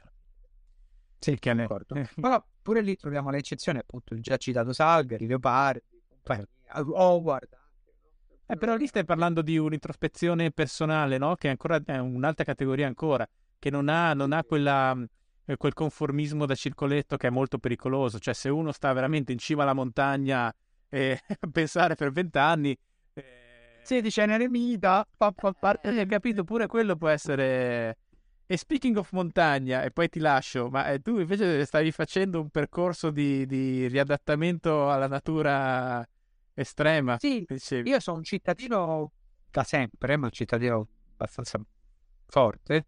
E, però, sai, essendo cresciuto negli anni Ottanta, non so se ti ricordi programmi come Jonathan, un uomo, un'avventura, no, questo no. eh, oppure il mito della Parigi Dakar. Sì, no, oh, non so te lo ricordavi come si chiama Overland, come si chiama? Sì, con i camion a ragioni. Eh. Fa, fa, parte della retorica che è tornata in gran moda negli ultimi anni da quando io a McGregor fece quei programmi motociclistici eh, in cui andava in giro per il mondo e che si basa peraltro su alcuni romanzi meravigliosi come Sognando Jupiter, che è uno dei più bei romanzi di viaggi eh, in moto mai scritto. Se non l'hai mai letto, recuperatelo perché è proprio alta letteratura. E, e quindi un po' di anni fa, cinque anni fa, ho detto: Sai che c'è, Robert? C'hai 42 anni, c'hai i soldi che ti puoi permettere di comprare una, la moto che vuoi per farsi viaggi. Non hai mai fatto un giorno di campeggio in vita tua, quindi sarà tutta un'esperienza divertente, ma c'ho il manuale delle giovani marmotte che mi dice tutto quello che posso fare. Quindi ho speso un po' di soldi, ho comprato una moto, ho comprato troppo equipaggiamento per campeggio e sono partito all'idea di vado a farmi il mio primo deserto, ma è un deserto europeo, perché volevo andare a Tavernas, che è dove Sergio Leone girava i primi spaghetti western, è la punta estrema sud della Spagna, ho fatto me la faccio tutta in moto, dormendo in wild camping dove trovo e imparo le cose. Science, penso di rinate, tanto perché il deserto era davvero un deserto, quindi mi sono ritrovato al centro di Tabernas con 250 km di deserto in ogni direzione, senza un'anima viva e con una moto da 250 kg che se cadeva non l'avrei potuta rimettere in piedi sui roccioni delirante. E non avevo comprato l'aggeggino per chiamare col satellitare, venitemi a prendere. Per... Pensavo pretenzare quando hai fatto così, no? Sì. e poi è stata un'esperienza interessante perché mi ha messo a confronto con una cosa che fa parte della mia vita sempre, che è, è la, la gestione della paura. Cioè è stata un'esperienza bellissima caratterizzata da non c'è stato un giorno in cui non ci ho avuto paura costantemente.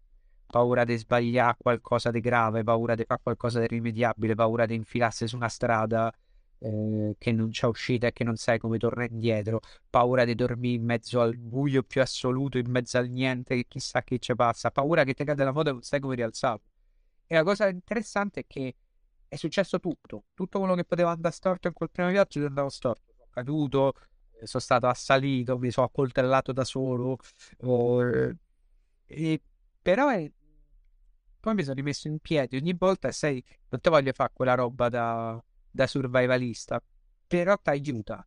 Eh, tantissimi dicono che il viaggio in moto e quel tipo di viaggi è, sono una forma di meditazione. È vero perché la moto semplifica la vita. Ma quando stai in moto, ah. eh, quando, la, la, vita c'è un sacco di problemi. In moto c'è un solo problema: come si fa la prossima curva perché se no muori. Quindi l'unico problema che ti dà la moto è fisica e matematica, né regolare la velocità per arrivare in curva, regolare l'angolo in cui devi piegare la moto per affrontare la curva e uscire alla velocità giusta certo. per rimettere diciamo una... Perché stai in moto, quello è il tuo unico e solo problema e è meraviglioso. Certo, no, è una riduzione delle variabili, è un po' quello che succede anche quando fai sport o segui lo sport. Secondo me il fascino dello sport è proprio in questo, cioè che riduce la complessità, la complessità della esatto. vita è una serie di regole ben definite. Esatto, esatto, esattamente quello. E, e, quindi è stata un'esperienza figa che è diventata come tutte le esperienze fighe droga. Quindi ho continuato a fare viaggi uno o due all'anno cercando varie situazioni e poi cominci a spingerti, no? Quindi sono impattato in un romanzo che conoscevo solo per eh, la leggenda che invece in America è tipo un libro di testo scolastico che è Walden di di Turro, che è la storia di questo, che è una storia meravigliosa perché è la storia di questo che per quattro anni va a vivere nei boschi. È il libro che poi ha ispirato il tipo che è andato a morire. Ah, ok, con gli orsi. Sì, eh, co- no, no, con gli orsi, coso. Quello che, di cui ci ha tratto il film con la colonna sonora di quel gen. Eh, che ci ha fatto il Fish on Pen. Ah, quello che è dentro l'autobus. Into the Wild, sì. The Wild. Eh, tu lo è praticamente una lettura che al liceo gli americani fanno e tanto è bella perché ti racconta la falsità della narrazione. Nel senso, la narrazione di de, Turotto dice che lui è andato quattro anni a vivere nei boschi eh, da solo, costruendo il suo rifugio, cacciando, sulle cose. E quella è la narrazione che ha ispirato milioni di persone, ha ispirato movimenti filosofici, movimenti politici. In America è proprio un libro sacro. Poi c'è la realtà e scopri che Toro viveva sì nei boschi, ma a tre chilometri e mezzo dalla villa dello zio villa tenuta dello zio. e che quindi lui andava a cena dallo zio ogni tanto. Eh, certo. E, e la cosa figa Però tre chilometri dici, sai, io comunque prima di andare a cena, andare... Guarda, non ci vai tutte le sere, ah. no? Però la, la, cosa figa è questa, perché ugualmente su questi viaggi avventurosi, che se io mi mettessi a raccontarli in termini narrativi gonfi, verrebbero fighi, cioè avrebbero una bella narrativa. Io poi, che ne so, quando eh, sono tornato, sono scappato dalla Francia perché in Francia ho dormito dentro un router a bordo di una strada. Eh, sono dovuto scappare perché c'era una macchina che si era piazzata sotto la cosa. Sono scappato. Però la parte successiva è che alla fine ho finito a dormire dentro, sai, le gabbie dei bambini, ve le piene di palle? Che stava fuori in autogrill francese perché ero disperato dal sonno, ormai stavo in autostrada. Quello è l'unico posto in cui ho trovato dei surfisti o che dopo cinque giorni nel deserto disperato ho fatto come Bear Grill quando stacca la telecamera mi sono andato in fila in 5 stelle spagnolo e ero l'uomo più felice del mondo nella Jacuzzi. C'è questa parte che è mistica no? la natura perché dormi in mezzo alla natura al buio e te, e te fai quelle cose alla, alla Malik. La natura è indifferente al destino degli uomini se morissi in questo momento a nessuno interesserebbe. L'attimo dopo stai a litigare con lo snack su come riscaldare il cioccolato, hai scordato la carta igienica e stai a bestemmiare con quello. Quindi è... Diciamo è un'approssimazione, dai.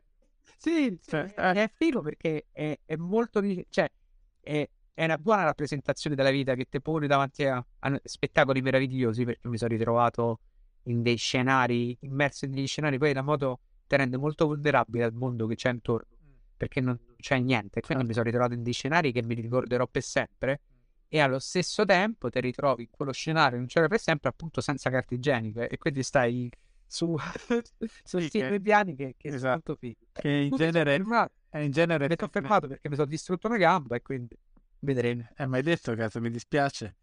Tra l'altro in moto, però... Eh, sì, sì, sì, però non era colpa mia, ero fermo, mi hanno preso. Quindi, ma, almeno c'ho, c'ho, la cosa che non è colpa mia, è che quello è pure scappato, quindi due volte stronzo. Pensa a te, cazzo. Che sciga. No, e... Ehm, no, appunto, tu dicevi della carta igienica, in effetti poi no, abbiamo sempre questa immagine nella nostra società idilliaca della natura e ci dimentichiamo anche che sì, è sicuramente bella, a me piace tantissimo, una, una delle cose eh, negative per me del Covid è anche che posso passare meno tempo nella natura e, e insomma per molti mesi anzi è stato, è stato praticamente impossibile e, ehm, e però appunto sì, ci dimentichiamo quanto sarebbe cazzo, veramente scomodo viverci immersi tutto il tempo. No? Ah, ma la natura è, è prosaica a livello massimo. Cioè, non, non, c'è niente che non, per viverci dentro non c'è niente che non sia puro pragmatismo. Quindi, da una parte, ti puoi prendere quegli attimi di abbacinante bellezza casuale che ci regala l'universo, e dall'altra parte, però, eh, dove cazzo lo metto il campo? Tutto, tutta una roccia. Esatto, ma scusa, per dormire? Come ti organizzato? Per dormire, eh, per dormire sono andato in escalation, nel senso, sono partito con la tenda perché non avevo mai fatto campeggio in vita mia quindi... Cioè, a parte quando yeah. nelle palle di plastica, ovviamente, ma diciamo... Sì, eh. qua, qua, non era così, però la tenda, e la tenda, so, partito prima campeggi... Eh, campeggi organizzati e poi wild camping perché se bivacco tutte le nazioni ti sono costrette a permettertelo quindi se tu dormi la notte botti a un'ora prima del tramonto e smonti un'ora prima dell'alba nessuno ti può dire niente ovunque metti la tenda ah, ok e e poi l'ultimo viaggio l'ho voluto fare all'insegna del vero bushcraft, perché quindi arrivi e ti costruisci eh, il rifugio da solo. Ci sono andato con un amico che è esperto di queste cose, lui ha costruito il rifugio, abbiamo costruito il rifugio insieme, io ho guardato il rifugio, ho guardato il tempo, c'erano meno 7 gradi, ho guardato l'amico, ho fatto io monto la tenda. sì, infatti, no, perché poi la cosa, oltre al freddo, la cosa che mi spaventa è che mentre dormi, dormi, quindi c'è tutti gli animali, i serpenti, cioè quello è una specie... Beh, i serpenti nel sentenza li risolvi. Eh, però in te... Io... Ma se sei... Eh? Con la te... problemi più facili ce l'avuto con i cinghiali. I cinghiali che ti girano attorno alla tenda mettono paura. Sì, ci credo. Però sai, te... non gli dai fastidio, la tenda è di plastica resistente, è molto difficile che il cinghiale, una volta trovata la resistenza della terra, continui a insistere. Certo, stai mangiando del ragù di cinghiale dentro sì, e quindi sì, potrebbe... Quindi magari viene questione di vendetta e razzolback. esatto. No, quello è un po' l'aspetto che mi terrorizza. Stavo eh, leggendo L'odore del sangue di Parise, che secondo me è uno dei libri più belli. Purtroppo adesso è introvabile. Io ho una vecchia edizione c'è lui che racconta all'inizio, credo fosse in Vietnam, quando faceva il reportage col, per il Corriere della Sera e, e, a un certo punto si perde di fianco un tempio enorme, sterminato e, e, e si addormenta, c'è questo caldo pazzesco che c'è da, da, da quelle parti in determinate periodi dell'anno e si risveglia con due sanguisughe attaccate. Attaccate eh, sì. Sì, sì, che, e poi per fortuna lo, lo, trovano e gli dicono non staccarti e viene un medico a, taglia- a toglierle no? perché a quel punto là se se le staccava lui cioè, rischiava di morire dissanguato capito? Sì, sì, sì. Eh, quindi è abbastanza... Eh, ma è così. Però è, beh, è anche molto istruttivo. È un po' perché ti rimette... Ti rimetti in bolla col, con, con la vita. Cioè, ah, certo. a me mi ha aiutato tanto. Ma, ma, ma, sai, dici proprio... Quel discorso di sei insignificante è quello. Cioè, quando stai in mezzo a un bosco da solo, con nessuno che sa dove stai, e intanto scopri due cose. Primo, che gli americani non ci hanno torto con le armi. Cioè, la prima notte che dormi da solo in un bosco fai. Ma sai che quest'idea degli americani di averci le pistole e i fucili non è male? Eh, infatti, secondo me, io dopo che sono stato in America e, e in particolare in Canada, eh, ho rivalutato tutta la questione delle armi, almeno nel loro contesto. Cioè, quelli hanno una quantità di natura che noi non sappiamo, non abbiamo neanche idea. Cioè, in Italia non, non, ti confronterai mai né con il tipo di animali che ci sono là, né, oddio, il Trentino, ma ci sono gli orsi, hanno avuto la geniale idea di impiantarli, però diciamo, comunque terito- sono tutti territori densamente antropizzati da noi. E lì tu non puoi incontrare un, un essere umano per 200 km, cioè. E poi devi vedere chi incontri, perché l'isolamento ti dice pure, boh, chissà chi incontro per strada. Io mi ricordo una, notte, stavo nella tenda col mio coltellino svizzero, a piena notte è arrivato uno. La prima cosa che ho fatto è stata prendere questo coltellino svizzero, che era un gesto ridicolo perché non ci avrei fatto niente. Però la mia prima idea è stata devo proteggere perché è arrivato uno sconosciuto di notte e diceva poi, per carità, era uno che si era preoccupato sinceramente della mia condizione, quindi l'ho anche ringraziato. Così ha detto perché Però... avevi il coltello, ma se non l'avessi avuto... è un'esperienza figa, è un'esperienza che ti dice che l'universo veramente niente perché fotte assolutamente il cazzo di qualsiasi risultato tu possa ottenere nella vita sei scritto nella sabbia. Cioè, certo. proprio, tu guardi e fai sì. Esperienza di morte socratica. Sì, e oh. poi se fatto bene non sempre ho fatto bene, ti aiuta pure a conquistare fiducia in te stesso perché dici vabbè sì, ma so tre settimane che vivo da solo nei boschi con una tenda alla moto, mi sono girato 10.000 km in moto. Forse riesco a gestire meglio le difficoltà che mi sembrano un po' più piccole strada facendo. E non ti annoi? No, eh, guarda, eh, la cosa che mi dispiace davvero è di non iniziare a fare prima, perché è l'esperienza più bella che ho fatto in vita mia. Cioè, si deve viaggiare tanto le persone. Se viaggi da solo, se viaggi in due ti capita di meno, ma se viaggi da solo passi tutte le giornate a parlare con gente perché chiedi istruzioni, eh, sei costretto a confrontarti con le persone e contro persone di tutti i tipi con cui non avresti mai parlato. E poi c'è l'idea del racconto. Io, per esempio, ho capito di più la situazione politica italiana viaggiando in ogni singolo pertugio della provincia italiana. Cioè, io sono uno che vive Roma, Milano, Napoli e ogni tanto Bologna. Cazzo ne capisco di qual è il, il grosso del paese che poi come vivono.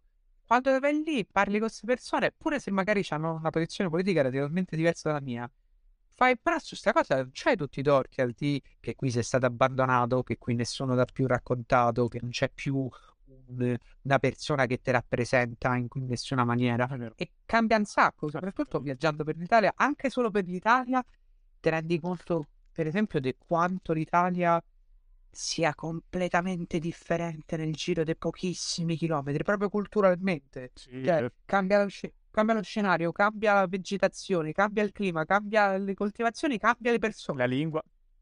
La lingua, cioè, te ne trovi con, con, con cose che so. E, e, questo, secondo me, il nostro paese è veramente meraviglioso. Eh, un giro da sud a nord, io l'ho fatto più volte ormai da, da sud a nord, da nord a sud andando sempre via lontano dalle tue strade, ti permette di, di capire o perlomeno averci qualche strumento in più per interpretare il, il tuo mondo, il paese lì. Ti, diventi anche eh, un po' più morbido. Adesso giudizi che davo più spezzanti prima, adesso ci penso. Guarda, io che vengo dalla provincia e, e devo dire che, che, fanno il nostro mestiere ce ne sono sempre di meno, e, e questa cosa la noto molto la noto molto perché mhmm, comunque uno degli effetti della polarizzazione che stiamo vivendo è anche, anche il fatto, e non solo della polarizza- polarizzazione, ma anche questa descrizione che stavamo facendo prima dei media che hanno sempre meno, almeno quelli tradizionali, meno risorse, quindi uh, c'è molta meno diversità socio-economica dentro, perché tutti sono concentrati sulla diversità di sesso, di minoranze, ma nessuno prende in considerazione la diversità socio-economica. Se oggi tu entri in una newsroom uh, diciamo, è impossibile o quasi trovare qualcuno di diciamo, umili origini sotto i 50 anni. E, sì, assolutamente. E questa cosa non preoccupa nessuno, è una cosa che... A nessuno, nessuno vedono che non c'è più un racconto dal passo del, del mondo, no? da un punto di vista di dici quanto guadagni al mese 1200 euro, niente, perché quelle posizioni non ci arrivano persone che non hanno un reddito che gli può permettere di fare un lavoro che si permette che guadagni poco. Allora, se, se, vogliamo accettare, capito il discorso che ognuno può raccontare solo la propria esperienza, cosa su cui io avrei dei seri dubbi, però uh, diciamo se questa è la logica, allora bisognerebbe coprire anche, anche queste, far, farne, farne, anche un discorso proprio di, di origine sociale. Detto questo, comunque, eh, sì, io non la, non, la, non la, renderei una regola universale e da, implementabile con la forza, però un po' di diversità in tutti i campi fa, fa sicuramente bene e questo è totalmente dimenticato, no? E, ehm, e quindi alle volte vedo proprio un'alterigia, un fastidio uh, nei confronti di persone che poi di base uh, non si conoscono, non si sono mai viste se non sotto forma di locandiere o di proprietario di Airbnb o di, yes. di, di resort o di, eh, di spa, capito? E, ehm, che o, o fa il, il, vino naturale o non esiste, no? Perché comunque c'è anche un po' fastidio nei confronti dell'abitante normale della nazione Italia, no? In, in molti ambienti. E, e, questo, e questo spiega, spiega, tanti racconti e spiega la nostra polarizzazione. Perché spesso non c'è certo, pietà. Guarda, il discorso, lo stesso discorso dell'America con gli stati centrali, no? Sì, esattamente è così. Senti, io purtroppo tra un minuto. Ti volevo giusto sal- salutare, infatti, grazie, ti ringrazio. Senti, spero mh, che appunto si risolva meglio possibile la tua gamba. Eh. Sarà lunga, sarà lunga, credo che sarà una storia lunghetta tre anni, dico. Eh, Vediamo. In bocca al lupo allora. Va bene, grazie Dai, mille. Grazie a te. Piacere. piacere mio, grazie ancora. Eh. Ciao. Ciao ciao. Ciao. Grazie di aver ascoltato questa puntata di PDR. Nella descrizione dell'episodio trovi il link ai libri degli ospiti del podcast e a Odio, il mio ultimo romanzo, candidato al premio Strega. Trovi anche il link per iscriverti alla mia newsletter gratuita. Ricordati di seguire il podcast sul canale da cui lo stai ascoltando per non perderti le nuove puntate. Alla prossima!